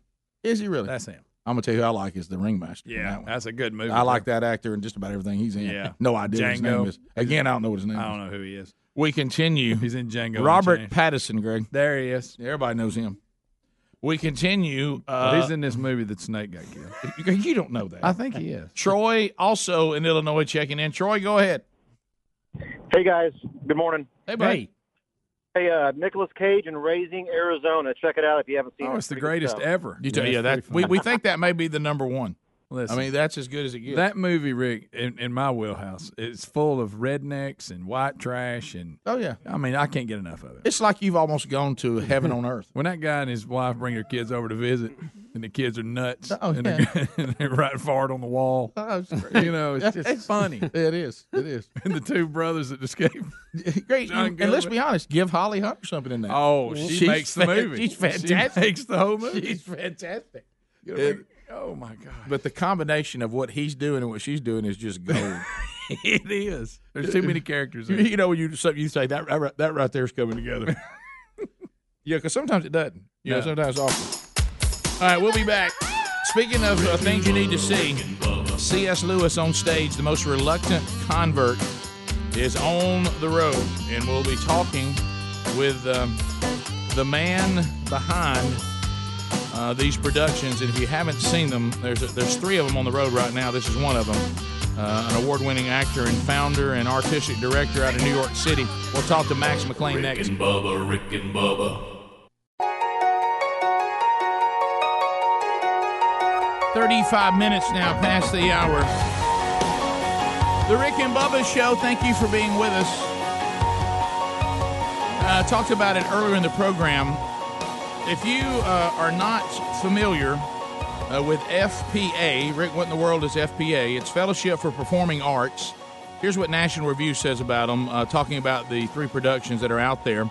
Uh, this production uh, comes to us from the Fellowship for Performing Arts, a group that presents great plays that incidentally uh, are underlain by Christian themes. If you're among those who complain that popular culture has turned away from Christianity and moral grounding in general, you may place your money back where your mouth is by buying tickets for this strong and sobering piece or any of the other FPA offerings. That's from the National Review. Well, the man who uh, is uh, the founder and creator behind that, Max McLean, is standing by with us now. Max, welcome back to the Rick and Bubba Show. How are you? Very good. Delighted to be heading back to Birmingham uh, in a couple weeks. Well, the last time we talked, uh, and of course this is still uh, on the road in certain cities, is uh, C.S. Lewis, the Screwtape Letters. Uh, when right. it when it came through our part of the world, thankfully uh, through technology and the expansion of the network, we now cover uh, even more markets than the last time you were here. So what I'm going to do is we're going to take the website fpatheater.com, put that in show notes today, and we certainly want to talk about the C.S. Lewis, the most reluctant uh, convert, and and it coming into our home city, but. I want people to be able to go there and look to see any of uh, these productions. So you got three of them that are on the road in various cities at, on any given day, and uh, the Screwtape Letters still out there. Uh, uh, a Man for All Seasons also out there, and of course C.S. Lewis, uh, the unlikely, uh, I mean the most reluctant uh, convert, also all on the road at the same time. So make plans, look, see when one of these um, productions is in your city or near your city, and I encourage you strongly to go out and see them. Uh, so let's, yeah, well, you got you guys do a, do a great job. We talk about this all the time. We can we can do things and have the right content all day long, but if it's not well done, uh, we we can't really encourage people to go out and and see these productions because you know it, it also needs to be uh, you know uh, attended on its merit that it will actually be well done and uh, and I commend you for how well done these productions are and to all involved. So pass that along. Um, well, thank you very much. All right, so let's talk about that. I w- we were talking earlier about C.S. Lewis, the most reluctant uh, convert. Uh, C.S. Lewis to me is a fascinating uh, person, and for all sorts of reasons. It was funny because I actually uh, was in Nicaragua a year ago this week, and I, of course, find the only person I find that could speak English was an atheist, uh, and and and he and he was from England, and of course he said things to me that you know, like most atheists do, they think they're the first person to ever say something to a, a follower of Christ, as if we've never heard the thing he was going to say, and of course he talked about you know why he wouldn't worship a God that sends people to hell and, and all of this, and of course, I said, well, one thing you have to understand the God that we serve. The God we serve is actually trying to deliver people from hell. Uh, people send them. Mm-hmm. People send themselves to hell. Uh, he's actually provided the, the way out of hell. But anyway, so we had a conversation. But I brought up C.S. Lewis, and I said to him, I said, you know, I said, are you familiar with C.S. Lewis? And of course, he said he was. And I said, well, you know, you're really no different than him. I said, you know, C.S. Lewis uh, didn't believe either.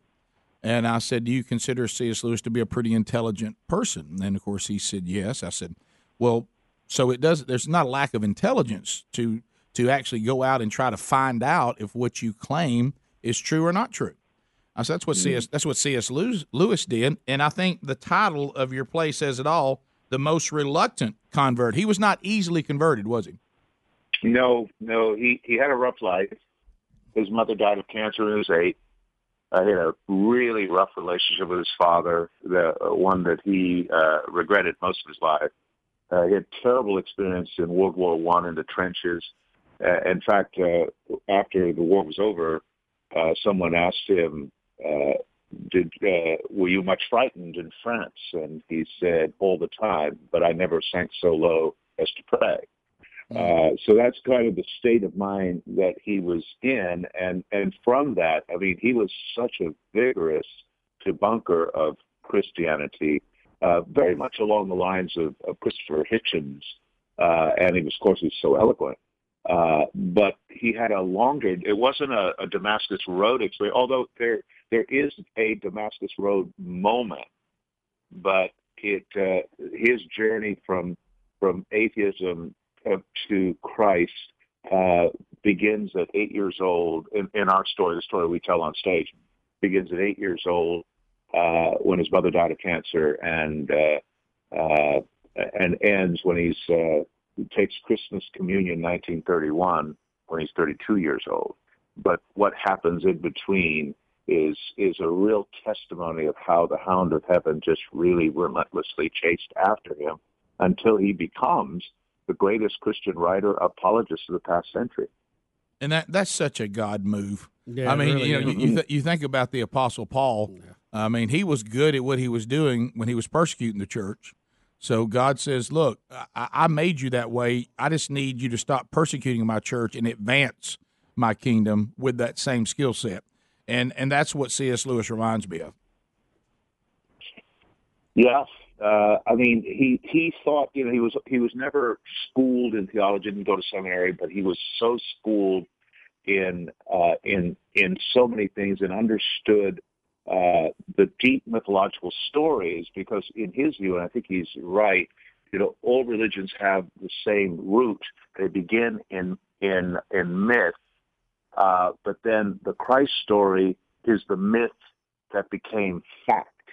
That uh, and of course, there's a great story in the play about when he and J.R.R. Tolkien uh, are taking a walk, and, and Lewis tells Tolkien, you know, I come to believe in God after a long struggle. I've come to believe in God, but not Christianity. I simply cannot believe something I do not understand.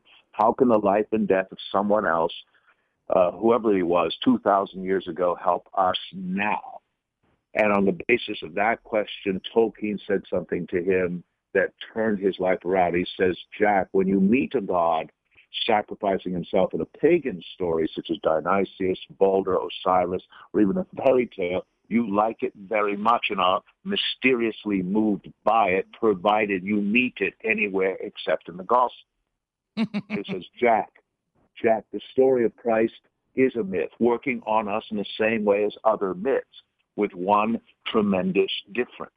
It really happened, and then suddenly uh, a rush of wind blew out of the sky, and he and he was frightened because of that wind, and and that moment had him turn around in the sense of rereading the gospel story in a way that that that he could interpret it. Because prior to that, he kind of looked at the Bible as a dry book, a textbook, and he didn't see it as a heroic book. And once he turned it that way, uh, it opened his eyes to who Christ really was. Amazing, amazing story. Um, so tell us a little bit, you know, about about FPA, and obviously this is one of, of three things that's out there. Tell tell us how this was created, where it came from, and, and what you hope it's accomplishing. Sure, sure. Well, uh, I'm an adult convert to Christianity. I was already uh, in the theater. I was studying in England. I was really serious about my work, seeing great work everywhere.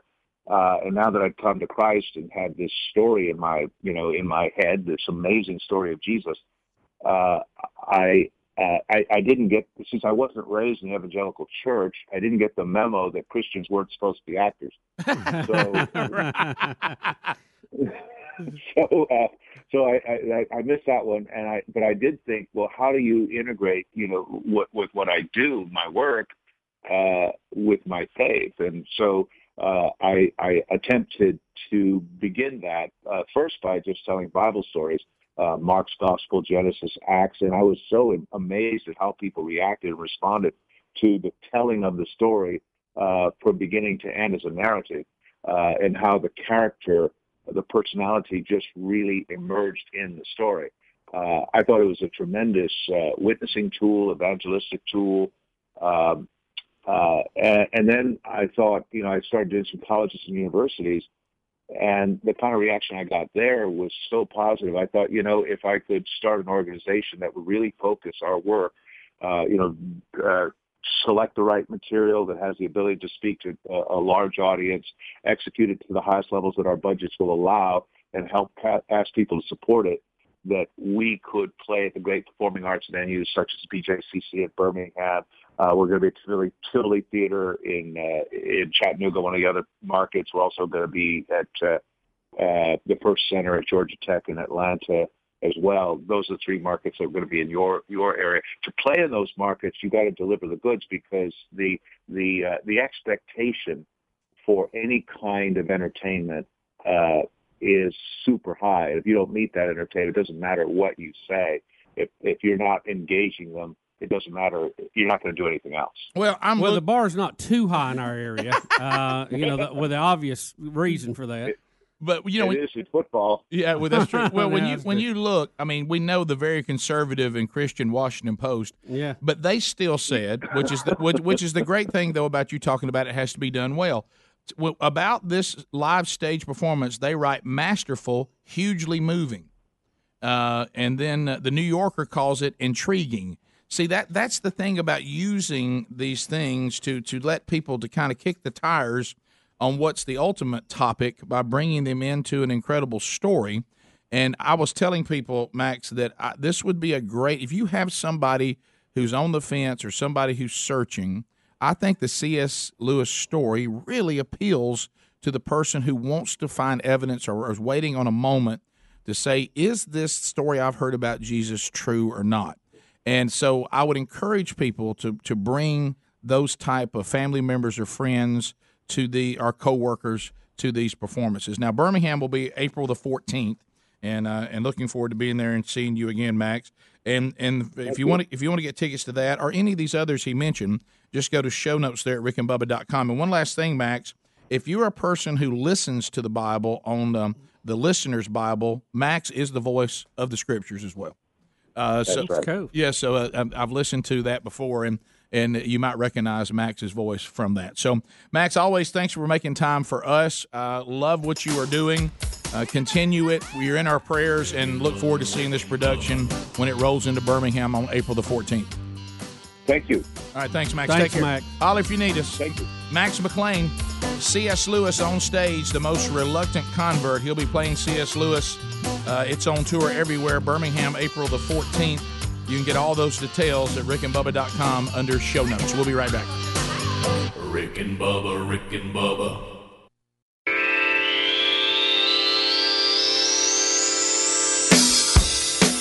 You're listening to The Rick and Bubba Show, the two sexiest fat men alive. Eight minutes to the top of the hour, the Rick and Bubba Show. A brand new hour has been rolling. We're getting toward the end of it. We got a, a few more stories to cover. Now, this, I think the kickoff hour touched on, but that's been a while ago. And Bubba, what's the name of this artist? Rick, I'm not familiar with this artist. Um, I said Little Nas X.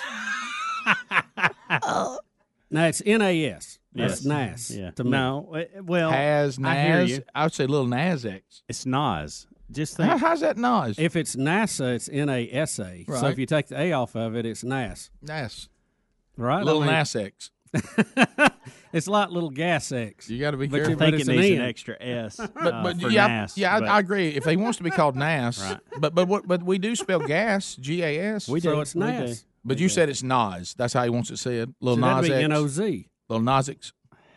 Well, I- Like Boz is B O Z. it doesn't matter. It really It- it doesn't. re- I, I'm going to say Nas just because I don't want to slip up and say something I'm not supposed to, like Greg did in the kickoff hour this morning. bet Well, our. I bet he did. our Yeah. intern can say it. He he's familiar with him. yeah. yeah. So how do you Skunk say it? Baxter. Skunk? How do you say it? Skunk. Which is it. also difficult to say, and you may end up saying something there.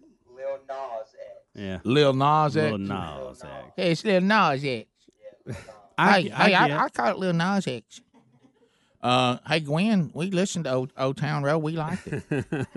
so, so his song Old Town Road got put on a country. Well, it, it What debuted. happened? What it happened debuted, Lil Nas Rick, X? It debuted on uh, Billboard's uh, Hot Country chart at what number nineteen? Is that what the Yes. story says here? Um, and it has been taken off. And Billboard has said, upon further review, it was determined that Old Town Road did not currently merit inclusion on Billboard's country charts. Uh, but there's some people calling foul. All right, let's I hear got it. a little bit of it if you Let's want to hear hear it, it. Rick. We got to hear it.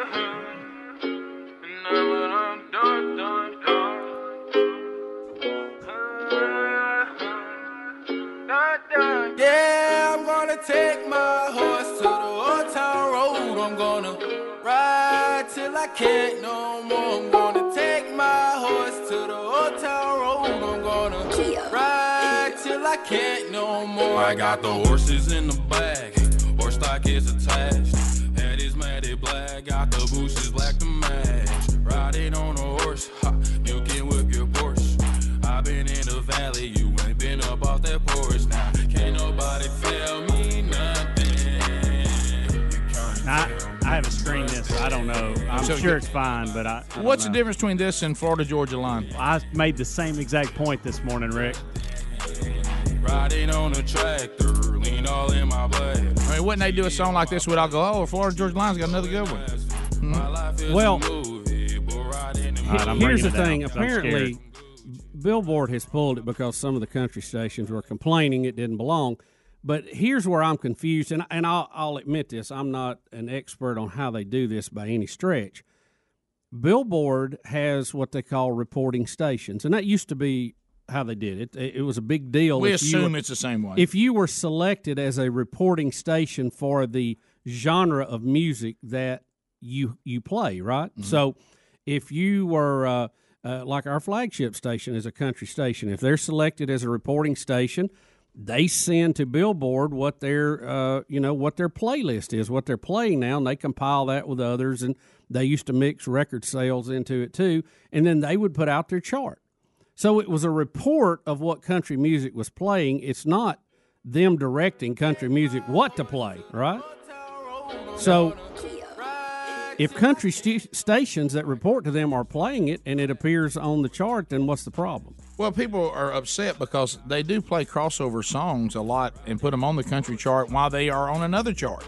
And, and they're saying they don't. They're trying to say. Are that- they just saying this is not country enough? Well, is that what that's is? what they're saying, but then critics are saying, well, if he was white and was doing the same thing, you would have left it on there. Now, I don't know whether that's just. I'm not, I'm not saying I believe right, that. Right, but I I'm- understand the argument. Yeah, yeah. Because to me, this does sound like a hip hop song. Yeah. It didn't at the beginning. I don't even know what he's saying. Well, there's probably some country fans that wouldn't care for that that type of music, no matter who's singing it or what color they happen to be. Mm-hmm. But there are a lot of country songs that are more I'm down that you. way now. And as you mentioned, Florida Georgia Line. There's there's been others. I mean, you know, Cowboy Troy. I mean, and that old guy that was the UAB Yeah. quarterback that puts out in his voice. Sam Hunt. I walked in, and I said, "You sitting on the table."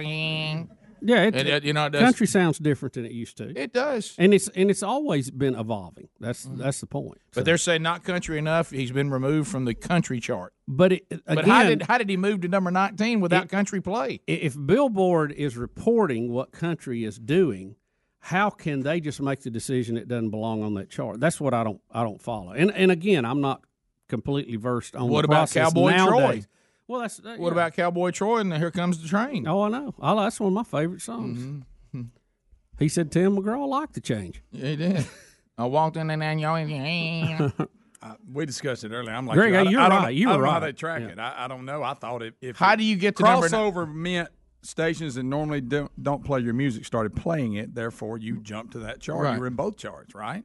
That's what I thought. Let's say that there That's was the old days. th- there was the Billboard reports what's going on. They don't tell Thank you. stations what's That's what happening. I I, mean, what to do. I mean, that's how it used to be. I'm Who a knows riding now? on my house. Remember the dreaded cro- Horses in the back. the great crossover hits people would have. Yeah, sure. And Top 40 had the same problem with Funky Town. Remember that was a big controversy when it came out. Lip, Lip sync, sync, remember? Well, it was going up the charts, but but you know some stations and the one that we listened to growing up wouldn't play it Well, I- they didn't feel like it fit their format. I, believe it or not, think about this. The first time I heard Zac Brown, I thought, well, I don't know what format they are. Yeah. Because I didn't think they were country and all. Yeah. Yeah. Yeah. Top of the hour. Rick and Bubba, Rick and Bubba.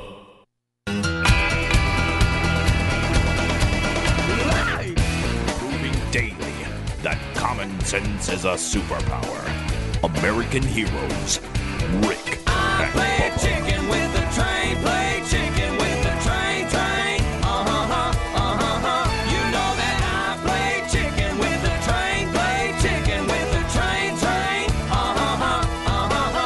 Six minutes. Here we go. All the hicks and chicks feel the flow.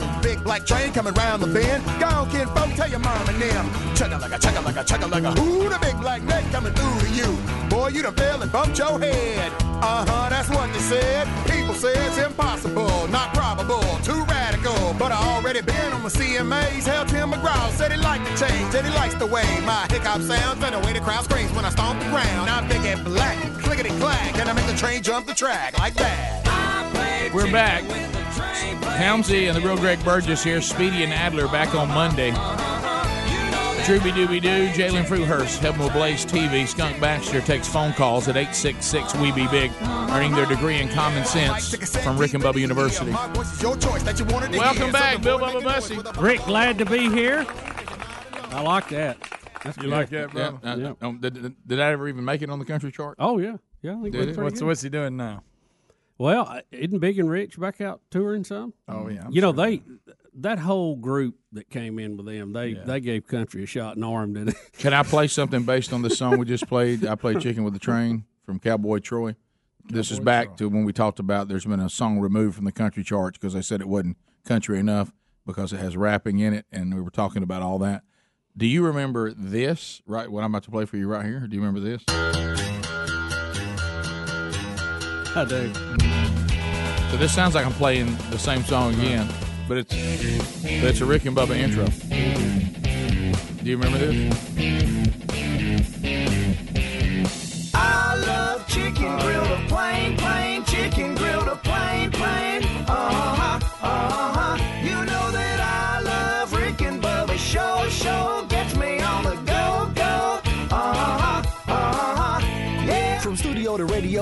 your ear. Rejoice in the choice that you wanted to hear. Southern That's boys Cowboy making noise across the US of A. They're a step above the typical DJs. James Spann, the weatherman, tell you how the wind blows. And Calvin Speed Racer, he produces the show. Tell your daddy and mama, your sister and brother, gather around and get down. It's time for Rick and Bubba. I love chicken. You remember that?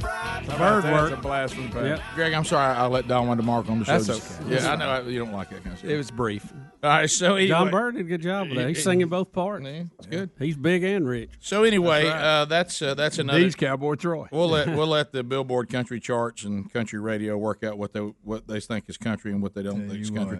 Uh, but anyway, all right. So as we as we start the hour, let's talk about something important. And Helmsy, you brought this to the table. All right, so everybody is familiar, and look, we're probably late to the game on this, like most things. Yeah, so well, I'm sure, sure. that you're going. People will say, "Oh, this has been out for a while," but we we know Uber, we know the app, we use it, or I've used it, y'all have used it. Hey, you need a ride, quick app, boom, paid for, done. It's awesome. There is a thing out there called Uber Eats Bubba. Oh, and it is it is the oh, it's man. the it's the food version. So if you're sitting at home or wherever and you want somebody to bring you food, you go to Uber Eats and y'all would not believe the things that are available to us to be delivered via Uber Eats. Hams, Hams, I am heartbroken because I pulled up their map and it's got a dot, you know, a little uh, uh, pin where my house is, and I'm just barely outside their coverage area. Good night. I mean, that hurts. Am I mean, I I, can see it. Am I I- can see am I it. in? Uh, let's You're see. close. I You're on the border. I'm, I'm never in anybody's. Never. Uh, well, no, Rick, you're you're. I believe you would be in it. I'm in. I believe you're in it. I mean, guys, you can get fast food. Indian to- Springs anything is in it, Rick. Anything. I'm in it. It is. In So it. you've got people out there driving around, essentially going through drive-throughs and going to restaurants, bringing you food. Oh, your the house. odds of your order being correct. are Now- not high. Who cares? They brought it to you. Now- that's a good point. I have come across this via commercial, Mm-hmm. okay, which I also think their marketing is excellent. And so watching March Madness last night, and timing is everything. Here is the commercial that that I saw. I've been seeing it run through the March Madness, but uh, this has caught my eye last night. This is funny. Okay. Got a halftime delivery for some zebras. You know, refs got to eat too. I'm gonna have to go get credentials. I gotta go through security. Knock knock. Got your subway. Yeah. Spicy Italian footlongs. Yeah. All righty. Hey, it's actually the first decent call y'all made all night. Oh, that's funny. Hey, just kidding. Stay with it. For the record, I was not kidding. Ah, that is funny. Uber Eats. That's a good and that's one. real. That's real referees, isn't it? Yes. I, I noticed the lady from the other night. I think I saw her at the game. Let me see if I've got this right. So what's happening? Uber, the delivery, the the car ride providing Yes. folks, Yes. now have gone to various restaurants saying contract us Yep. to del- to deliver your food to whomever orders from you Correct. to their house. Yes. See, So that's great. Or wherever you are. I'm all about it. The only thing better would be a drone that could drop it right down my Bec- chimney. Because Greg, You know? to, Greg, to your point, there was an era that it was mainly when I was and I and I because there's I remember even the days now that I end up being at home by myself, but when I was actually living by myself, you'd work. You in your mind, you're like, ah, I just oh, want to get home. Then you get home, you realize you have anything to eat, and you think about what you wanted. But then when when you when you had you have to have, you have pizza delivery, and, and in the rarest of cases now you have Chinese delivery. And I remember that was some steak place that had some delivery. Yeah. You know, we And- used and- to live in a place that had walk on wheels, so we don't have that anymore. Right. That, that yeah. hurt. But Yeah. so uh, now I find that other than pizza, there's hardly anything you can get delivered. Hardly anything. Well, and this now. and this solves the problem because the the company just contracts that part out. Yes. To to the Uber folks, and so now I could have a, things that have never been delivered delivered now. Anything you want. From a from an Don't say oper- anything Let I me won't. ask you this: from an operational standpoint, is it the same people who are out there on Uber call and they get a call to go to a restaurant, could- or is it a different, whole different group Different team? specialize in food? I think I think they probably tackle this like because you know mo- some there's another service out there like Uber Lyft. and I, and Lyft and thank you Greg and so some of them drive for both. So I think probably you have some that are just food and some that are food and mm-hmm. passenger and probably do Lyft too. I don't know, but I Rick, thi- when you like all I did was a minute ago, I go to their website, I put in my home address, it tells me who's currently open. It tells me how long it's going to take, depending on on each one, And guys, I'm talking about any fast food you can think of, any any restaurant, and it tells me like right now it tells I'm me that one's closed, but it opens at eleven, and it's one of the best hamburgers out there. Rick, if my pen fell on the map, it would fall right into the circle. Oh, Bubba, look it's at that close. Bubba, you wouldn't believe the things It's I've that got. close. I'm telling you. Who do you call? Uh, where do you call Uber to request that they expand their circle a little bit? Bubba, you wouldn't believe what I've got. Oh, you got everything Guys, on I, the sun. and you I, know what I got? I want to bring Nada, this up. Nada. Do you know what this could do? This could change our breakfast experience in the morning. It could. How much more saying. is it for that wonderful experience of delivery? Well, I don't it know. I don't think we, we Guys- seem to not care about that when it comes to breakfast. No, but also, Well, we though, do. guys, we don't have a huge weight. Don't say for that. our The accountant's breakfast listening. Make Bubba sound like he really looks into that. Yeah. we don't want to get called to the office today. Uh-huh. All right. So, what about when he tells us how much food we've ordered? Oh, I, know. lot. I don't want to see Oh, it's it. I don't want to see it by It's the amazing. month. Oh, I'm. Oh, no, You that's, throw a that's, Publix that's, visit that's, in there. No, that's the right. Uh, Did I see the other night where Rick, the Of course, this would in. take care of that. But I saw the other night a commercial, unless I am just was half asleep and made it up. Taco Bell delivering. Did I see that? Yeah, yeah, you did. I think I did. I, did I will that. tell you one thing we do have where Guys, I live because where we are I right live now, out. we got everything. I know. I live out in the country. I'm not city like you guys, but Right. I have I have an app with a pizza company on it, and you go in and pre-program a couple of favorites, mm-hmm. and all I have to do is pull it up and hit the button, and it pays for it on my credit mm. card, and it's just it comes right to my house. But does it ever make you sit Just there one wonder, button. wonder did they really get it? You know what I mean? Well, it gives, It gives you, you it a gives you a status tracker. It gives you a tracker on it, and it shows you each Yep. step. It lights That up helps. shows you where It's they're at. fantastic. Guys, y'all wouldn't believe the things available to us here. Trying to tell you, I mean, it is it is crazy how many things we can get. I feel like wanna right now try that. Gene Wilder, as Willy Wonka would say to us, it's unlimited what you can get. Yeah, I I, I, I kind of want to try it just to see if it works. So Order something. Well, to There's the plenty of studio. places open. Do y'all want to order something right now to see what happens? I don't. Have we got time? The accountant's Get still listening, guys. Right. We could start with it next time. All right, so Monday, let's order something. Er, does early hurt you? what I mean, kind of time frame they breakfast have on places only. What kind of time Yeah. frame when I order? How It tells you. It just te- it tells you depending on the location. Okay, I'll look. It's going to be all right, Greg. I mean, let's look at It into doesn't matter. it. I'm not that area anyway. I can promise you that. Well, you're not in it. No way. I'm talking about here. Yeah, Thursday night, Greg. it's a good idea. Hey, Hey, Eeyore, how about that? Rick and Bubba, Rick and Bubba.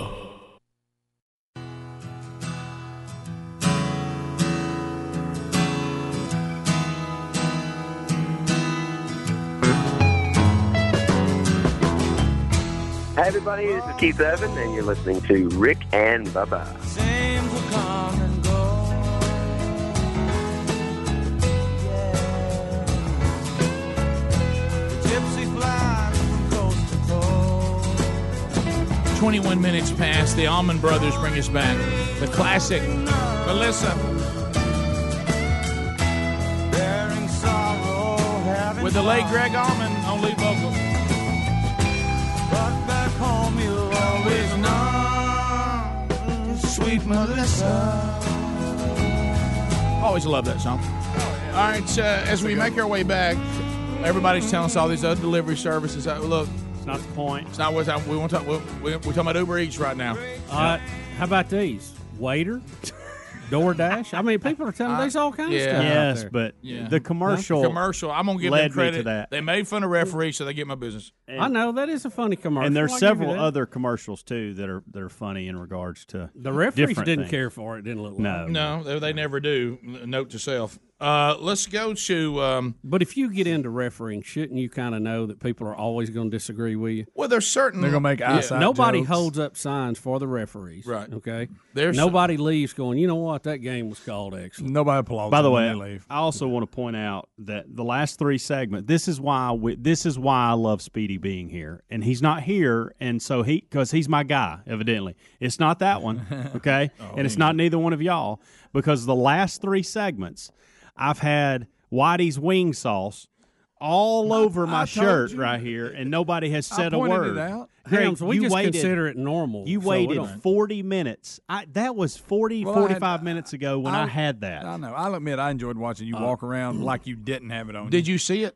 Oh yeah, I've, Oh, I've been uh, seeing it for a I- good hour. bi- how could you not, Greg? Well, here's one of But the you know what I'm things. talking about? It He's looked, walking it looked as if I dumped half the bottle on my shirt. Look, he's well, they're walking used around to try- seeing it with me. They don't. There's Right. nothing new. Speedy would have told me. That's all I'm saying. Rick, he's trying to be sharp and have a serious conversation, and the whole time he had that on his shirt. All right, so here's you got to understand the different That's funny. personalities, Helmsy. There's Greg who sees it and doesn't tell you on purpose. Yes. Bubba and I never even notice it. Yeah, that's true. I, mean, it's, I uh, saw it. It made me hungry. I saw Bubba run a chip through it. All Bubba said to me was, "Where's Helmsy get that white sauce?" Yeah. Where's that stuff at? I didn't see it out hogging here. the sauce. Uh, Hey, Rick, I, I have Where'd a, you get that sandwich? I have a friend. I have a friend that is an Uber driver. Well, You and don't have according friend. to You according don't to have a his wife, Uber driver. Uh, yeah, I do. According to his wife, he gets called for Uber Eats too, but says he, he does Uber and Lyft.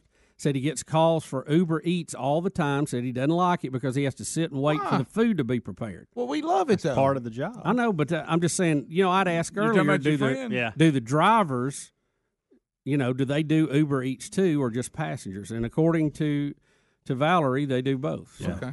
All right. Thank Very- you, Valerie. Thank it's you. the driver's decision, I guess.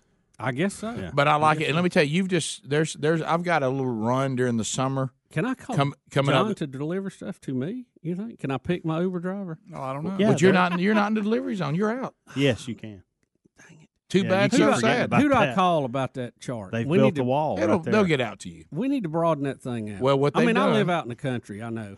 Yeah, yeah, you're But- you're really out yeah, in the middle of nowhere. I nowhere. know it. You really, out in the middle of nowhere. you really Oh, are. Oh. off, off 280. You know what they do though. Let me tell you what it is though, because and, and it's building out. The, the Bubba lives in a place that people like. They go out here. There's a lot of, of people, but there's also so many people. There's too many people for me to even be here. You know what I mean? And I think what's happening, they look at a radius of how that where they want to mm-hmm. work drivers, and if you don't have enough restaurants that would be inside their preferred radius, Well, you got they don't include it.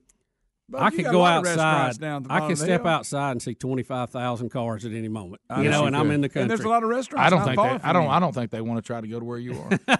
They I want to deal with that gatekeeper and all that. They stop out there, work through security. Oh no, get the pat down. Right. Leave one shoe with them. right.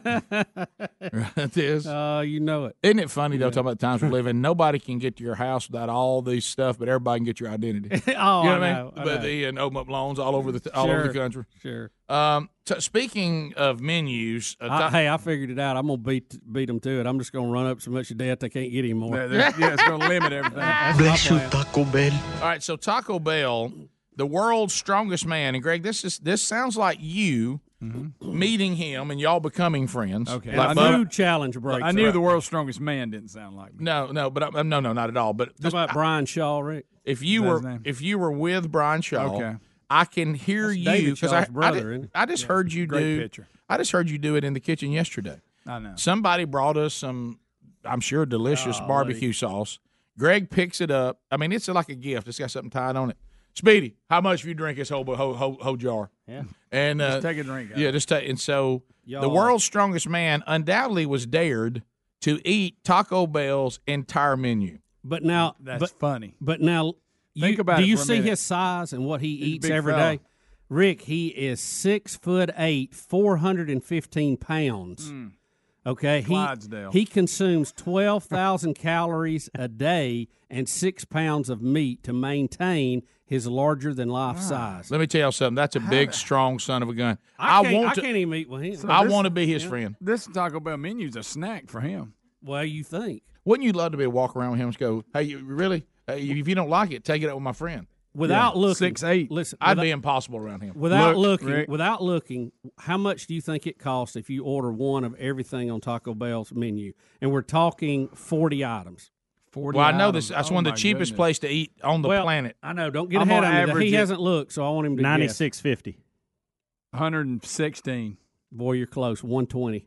Oh, Do you realize you can eat the entire Taco Bell menu? Everything 120? they got for the 120 entire bucks. menu. How about that? guys? Now that's a deal, guys, right I've gone there with eight dollars before and bought half the menu. And I'll be The only thing close to that is Golden Corral, where a party of six can eat for twenty bucks. and it's unbelievable. There's so much food laying out there.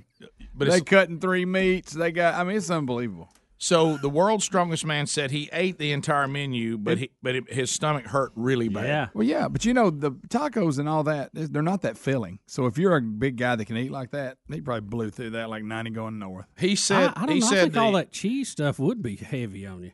Greg, he said Once it- you get in the burritos, Everything burritos, chalupas, Yeah, guada, yeah. I- whatever. I'm just thinking about what I normally order. You better I- I take just- a good stool. I could honestly, I think I could sit down, cheese. and if I did it, I bet I could eat fifty tacos. Bless you, Taco Bell. I'm not going to. I'm same but way. I, I think I could too. eat the calorie, same way. the calorie Soft shell? content on this meal. No, I, I, I want it crunching. I do too, but I, the soft shell, I could probably eat Oh, 80 yeah. of those. What do you think the calorie content of those forty Oh items? Oh my goodness. Oh, I don't even know. No. Twenty-five thousand calories. Oh, Hello. Twice what he normally Hello. eats in a day, which is twelve thousand. Which is He said the sauces. He said the sauces is what got to him. If he said if he just eat well, it all, back off the sauce. well, he said so, like the sauces that even like come on it oh, sometimes. Did you just say he eats twelve thousand calories a day? Yes, Guys, yes, that's that's He's eating as much as Bubba. crazy. That's a lot. Rick, That's a lot. almost as much as well. I can't do twelve. I can't do it. I, I bet. Yeah. Bubba, I bet you could come close. I watched you eat an entire pan. You could flirt of- with that of number, my Rice friend. Krispie, Rice Krispie treats the other week. Did y'all notice that? I bet if we kept up with it, you're not as far from that number as you may think you are. oh man, that's out, Rick. That's outrageous. Bubba, I don't know how to tell you this. If you just put three five thousand calorie meals together, you're you're rolling. Do you remember that dessert we used to get when we were in Gadsden, the fudge nut fantasy? Wasn't it three thousand calories? Well, it just killed the a man. It killed a man. Yeah, they took it off the menu for a while because it killed. It somebody. straight up killed somebody.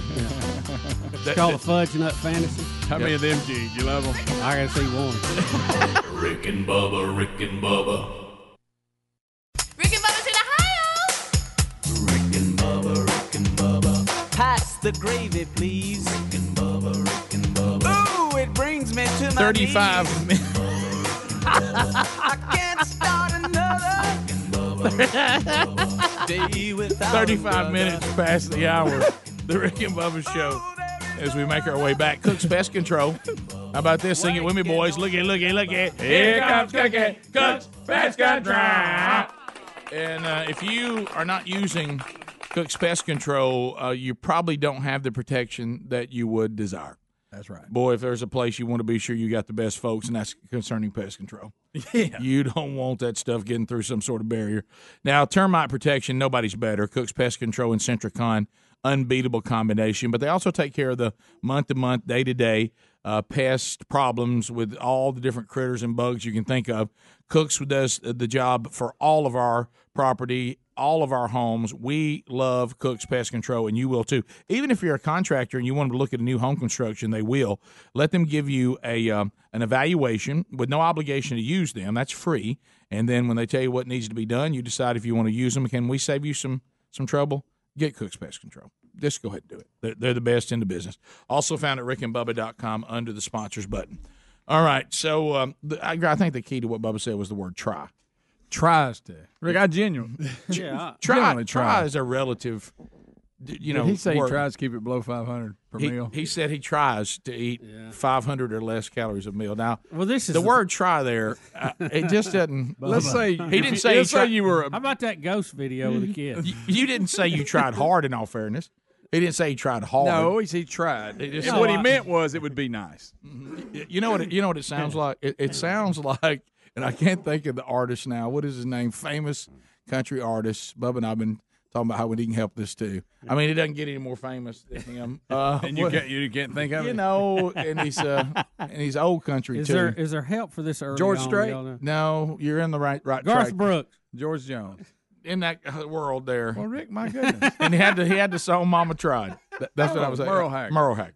And I and I was and I, you were in there. Yeah, I couldn't get you to hit on him. You were you were Come like on, bouncing around him. He was in there. Mama tried. But uh, and I want to sing. we- I'm gonna write a song about Bubba's eating. It's gonna call Bubba Tried. Bubba tried. Bubba Rick, Tried. I try to get eight, nine hours of sleep every night, but it, it just doesn't. Right. happen. Well, he- exactly. again, the key is: Are we trying hard? Right. I mean, I mean, tried. yes, There's all kind of levels of And what was funny is when he was saying it, he couldn't finish it. I, you know, I usually try to keep it both fine. Yeah. well, you know why I got interrupted by what I said. Please don't say things. Like you stopped him halfway through the time. that. Please don't say things like I that. tell you my plan. All right, so let, let me tell you what my, let me tell you my strategy is. My favorite Bubba move, Rick. Mm-hmm. Here's my favorite Bubba move. We'll send the interns to get breakfast, and it doesn't take long. No. and he'll eat two pop pop, pop tarts, waiting on them to get back. Greg, I ain't had Pop Tarts and I don't know when. Well, we, we ran out. No, And I quit buying them. No, I was no. afraid for you. No, let me tell you- Lisa sent you them boxes of the They were edition. good, by the way. I saw Thank some Pop Tarts Lisa. that I didn't know were in there, and I hadn't told Bubba about them. Oh no, don't tell him. no, I won't. I Well, like if it's not the right type, I won't touch them. Boy, What kind do They're you like? safe. That kind Greg brought me from Lisa. You know they had the limited Don't do that edition. Brought anymore. them back with the cream, the chocolate and the white on top. Bubba tried. Mm, Bubba tried. It's good. All right, now we- Oh, Greg. man. Greg, have you seen this? Bubba said he Yeah, has. I'm You- scared, Have Rick. you I've seen seen Ghost it. video here? Have Rick, y'all seen I- the video? I, I- watched the video. That's that, the video's disturbing. I'll say that. There's a Michigan parents, and here's what they're claiming. And I don't know what they're claiming on if it's true or not. The video I saw is disturbing. They, they here's what I they have a claim. theory, though. Are y'all ready for what they claim? They claim that their nanny cam, you know, these cameras you have in there to watch your Yeah. baby's nursery or whatever, captured a ghost that left scratches on the baby. And uh, so, I mean, this then is there is there the man that lived there supposedly before them did take his own life there. not in the house. Did he? No, I think he jumped out the window. Well, of that and I house. got to though? looking in the. It was like one Wait story. a minute, of know that house? Yes. I, no, this is alleged. I, I don't know. That's what the story was saying. Greg, And- I think you're adding on to this. Did you have Yes. but then I watched the Greg tried. I watched the news piece of it because I wanted to see the video. But here, let me get a little theory at the end. So first of all, let's just call it. If if something scratches my baby and I got it on camera, I'm not spending another night in that. No, house. I'm out. I'm okay, out. so they're still there until follow me here until they can afford to go somewhere else. Ah. so maybe we. I, I, I feel I feel a GoFundMe. I Mm-hmm. feel one showing up. You, you can hear it, can't you? I'm, I hate to be that guy, but I know. And I, I saw the video, and it does look. But you could also, you know how cameras are. You Hey, could you could make something. How about up on this, the Greg? screen. Well, let's look at the video. At just about the time we're about to say we shouldn't be like this, Jussie Smollett comes along, Mhm. and then I'm we have, just saying, and Rick- then we have his story. But by the way, have you seen the follow up on that? Now the attorney says, "No, what? I didn't say recuse." Yeah, And- and- she and said listen. she said it was in a general term, not a legal term. Right. And they've also claimed that she's woke. The mother's woke up with something grabbing her around the throat. It isn't just this one thing, and they're still there. No way, Yeah. I'm there. Hey, I'm So- gone. I'm out of there. Uh, Which goes no- back to my theory. I'm out of there. Greg, I'll, I'll say this: if something was scratching our kids and, and choking me in the night, I wouldn't even ask if I could come stay at your place. I'd just be there. We're coming to you stay know, with hey, you. we're we're coming to stay with y'all. We're coming to stay with mom and dad. We're staying with somebody. We ain't staying here. Like I say, we'll we'll see a GoFundMe come up, and they'll get a new house. Here's the out of package on it. Uh, here You it comes. This video of the unknown. What? I dread it? it. Is it Spooky real? scare. And what is it doing there? A family in Highland, Michigan believes their house is actually haunted and thinks something is harming their little girl. 7 Action News reporter Alan Campbell went to the home to see for himself. It happened here in this room as 15 month old Lily was inside her bed. Caught on camera, something walks in front of her crib, catching Lily's attention. Well, Whatever cleaned it up is, for the the family broadcast. says it needs to go. It's almost like she sees something that we don't. It's an image Heather and Josh Hey, say now. is haunting their home. It was uh, chilling. It was literally a chill down your spine, like like that. What if? Get factor. out! Like, is this what I just saw? Caught on the couple's nanny cam video a few weeks ago, what appears to be something moving in front of the baby oh, crib. I freaked out. I stopped what I was doing and I ran upstairs and I grabbed my daughter. Heather says this so-called ghost scratched her daughter Lily and attacked her too. It scares us that it could do something else. I mean, there was even an, a morning that I woke up and I had felt like something was around my, like someone's hands were around my neck. A team of paranormal investigators came in and tried answering some of the couple's questions point. and concerns.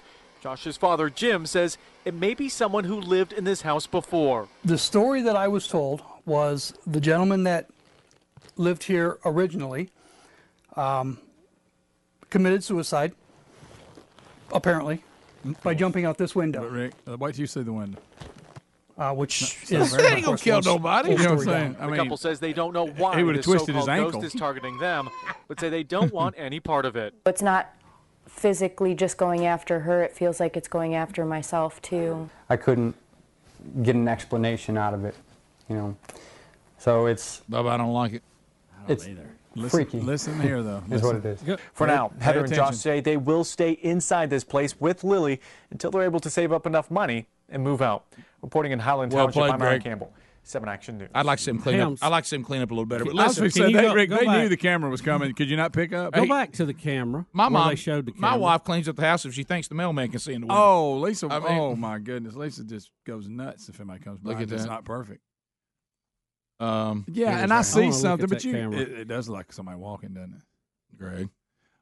But you could No, uh, we sh- things like that, Bubba. You've told us before can happen. On, Yeah, there's with all kinda lenses and stuff. Like that. But but it goes back to again. Let's look at the clues here. The evidence. You're still there. Pause it when it You're shows still there, and then you just so happen to mention we're going to it's lose when we can afford it. GoFundMe. All right, let me say this Hang back on, to the Rick, guy who allegedly killed himself. If that window from that high off the ground can kill people, Greg would have been dead as a teenager. That's right, 'cause because you've climbed out. in and out our house so many times. Yeah, Greg, I don't, I I don't fell see. I don't see how you could kill yourself on that window. I mean, it's no. five foot off the ground. Yeah. Uh-huh.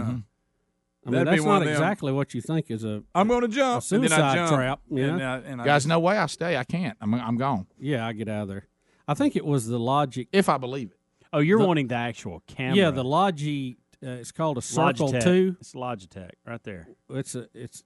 It's a. It's a Well, a few weeks ago, Yeah. what appears to be something moving camera. in front of the baby crib. Go. What appears to Now, be something moving in front up. of the baby crib. I freaked out. I stopped what I was doing and I ran upstairs and I grabbed my daughter. Don't run upstairs. Run says the out of so-called the house. Scratched her daughter Lily and attacked her too. It scares us. Were you on the that scratch, That's a that's a motion else. activated camera. It also does uh, time lapse.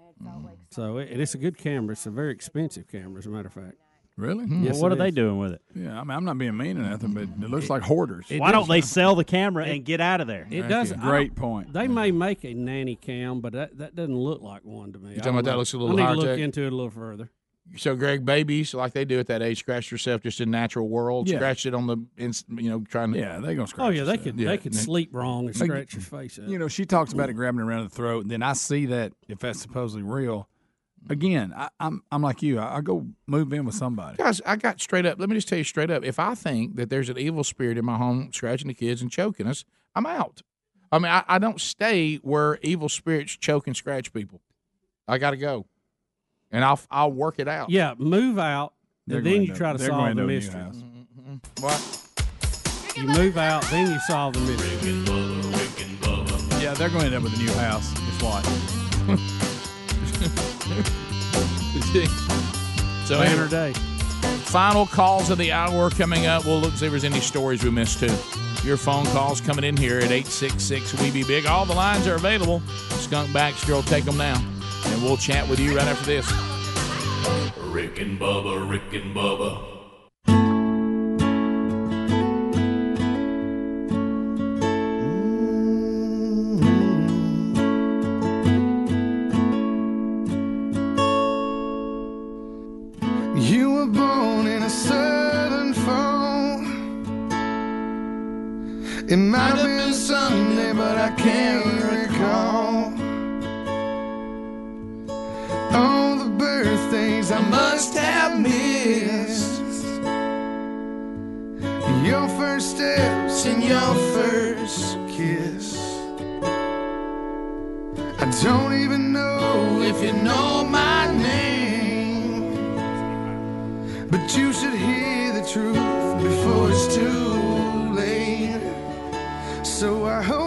Finds you on some highway. Somebody take it. Cause I'm an old time rambler. I call the road my home. Forgive my indiscretion. It's the only way I know. Y'all sing it with me. A million miles from Kentucky, but I will always So turn the radio up when your heart breaks down. Turn the radio up. As we make our way back, uh, golden ticket seats here with us today. If you're a Keonis, raise your hand. Keonis, birthdays everywhere. Matthew, Andy, all having birthdays with us today. We've had a birthday cake that Bubba kept under his 500 calories by eating one corner. Yep. Uh, also, having a baby, Carrie. Happy birthday, Carrie. Sort of. Um, Tony, also here today. All the Keonis family. John Greenawalt. Where's John Greenawalt? Right there. Melanie Hall is here. Jonathan Gonzalez is here. Happy birthday to Grant Hall. Also, Jason Hall here. Mark and Payne Watkins here. And Sherry Weems. All in the golden ticket seats today. Glad they're here. They get a pound of BuzzBox coffee to take with them. They also pick up a Rick and Bubba double CD. All 25 years of Rick and Bubba CDs now available on iTunes and other digital download options. If you want hard copies, go to rickandbubba.com under the store. Uh, some of the titles no longer in hard copy, some are. Uh, but with some hard copies, a few still remain of our latest CD, Making Radio Great Again. That one now out on iTunes as well. To the phones we go uh, at 866 We Be Big. We have Carla calling out of Oklahoma. Carla, welcome to Rick and Bubba. How are you? Hi, I'm fine, thank you.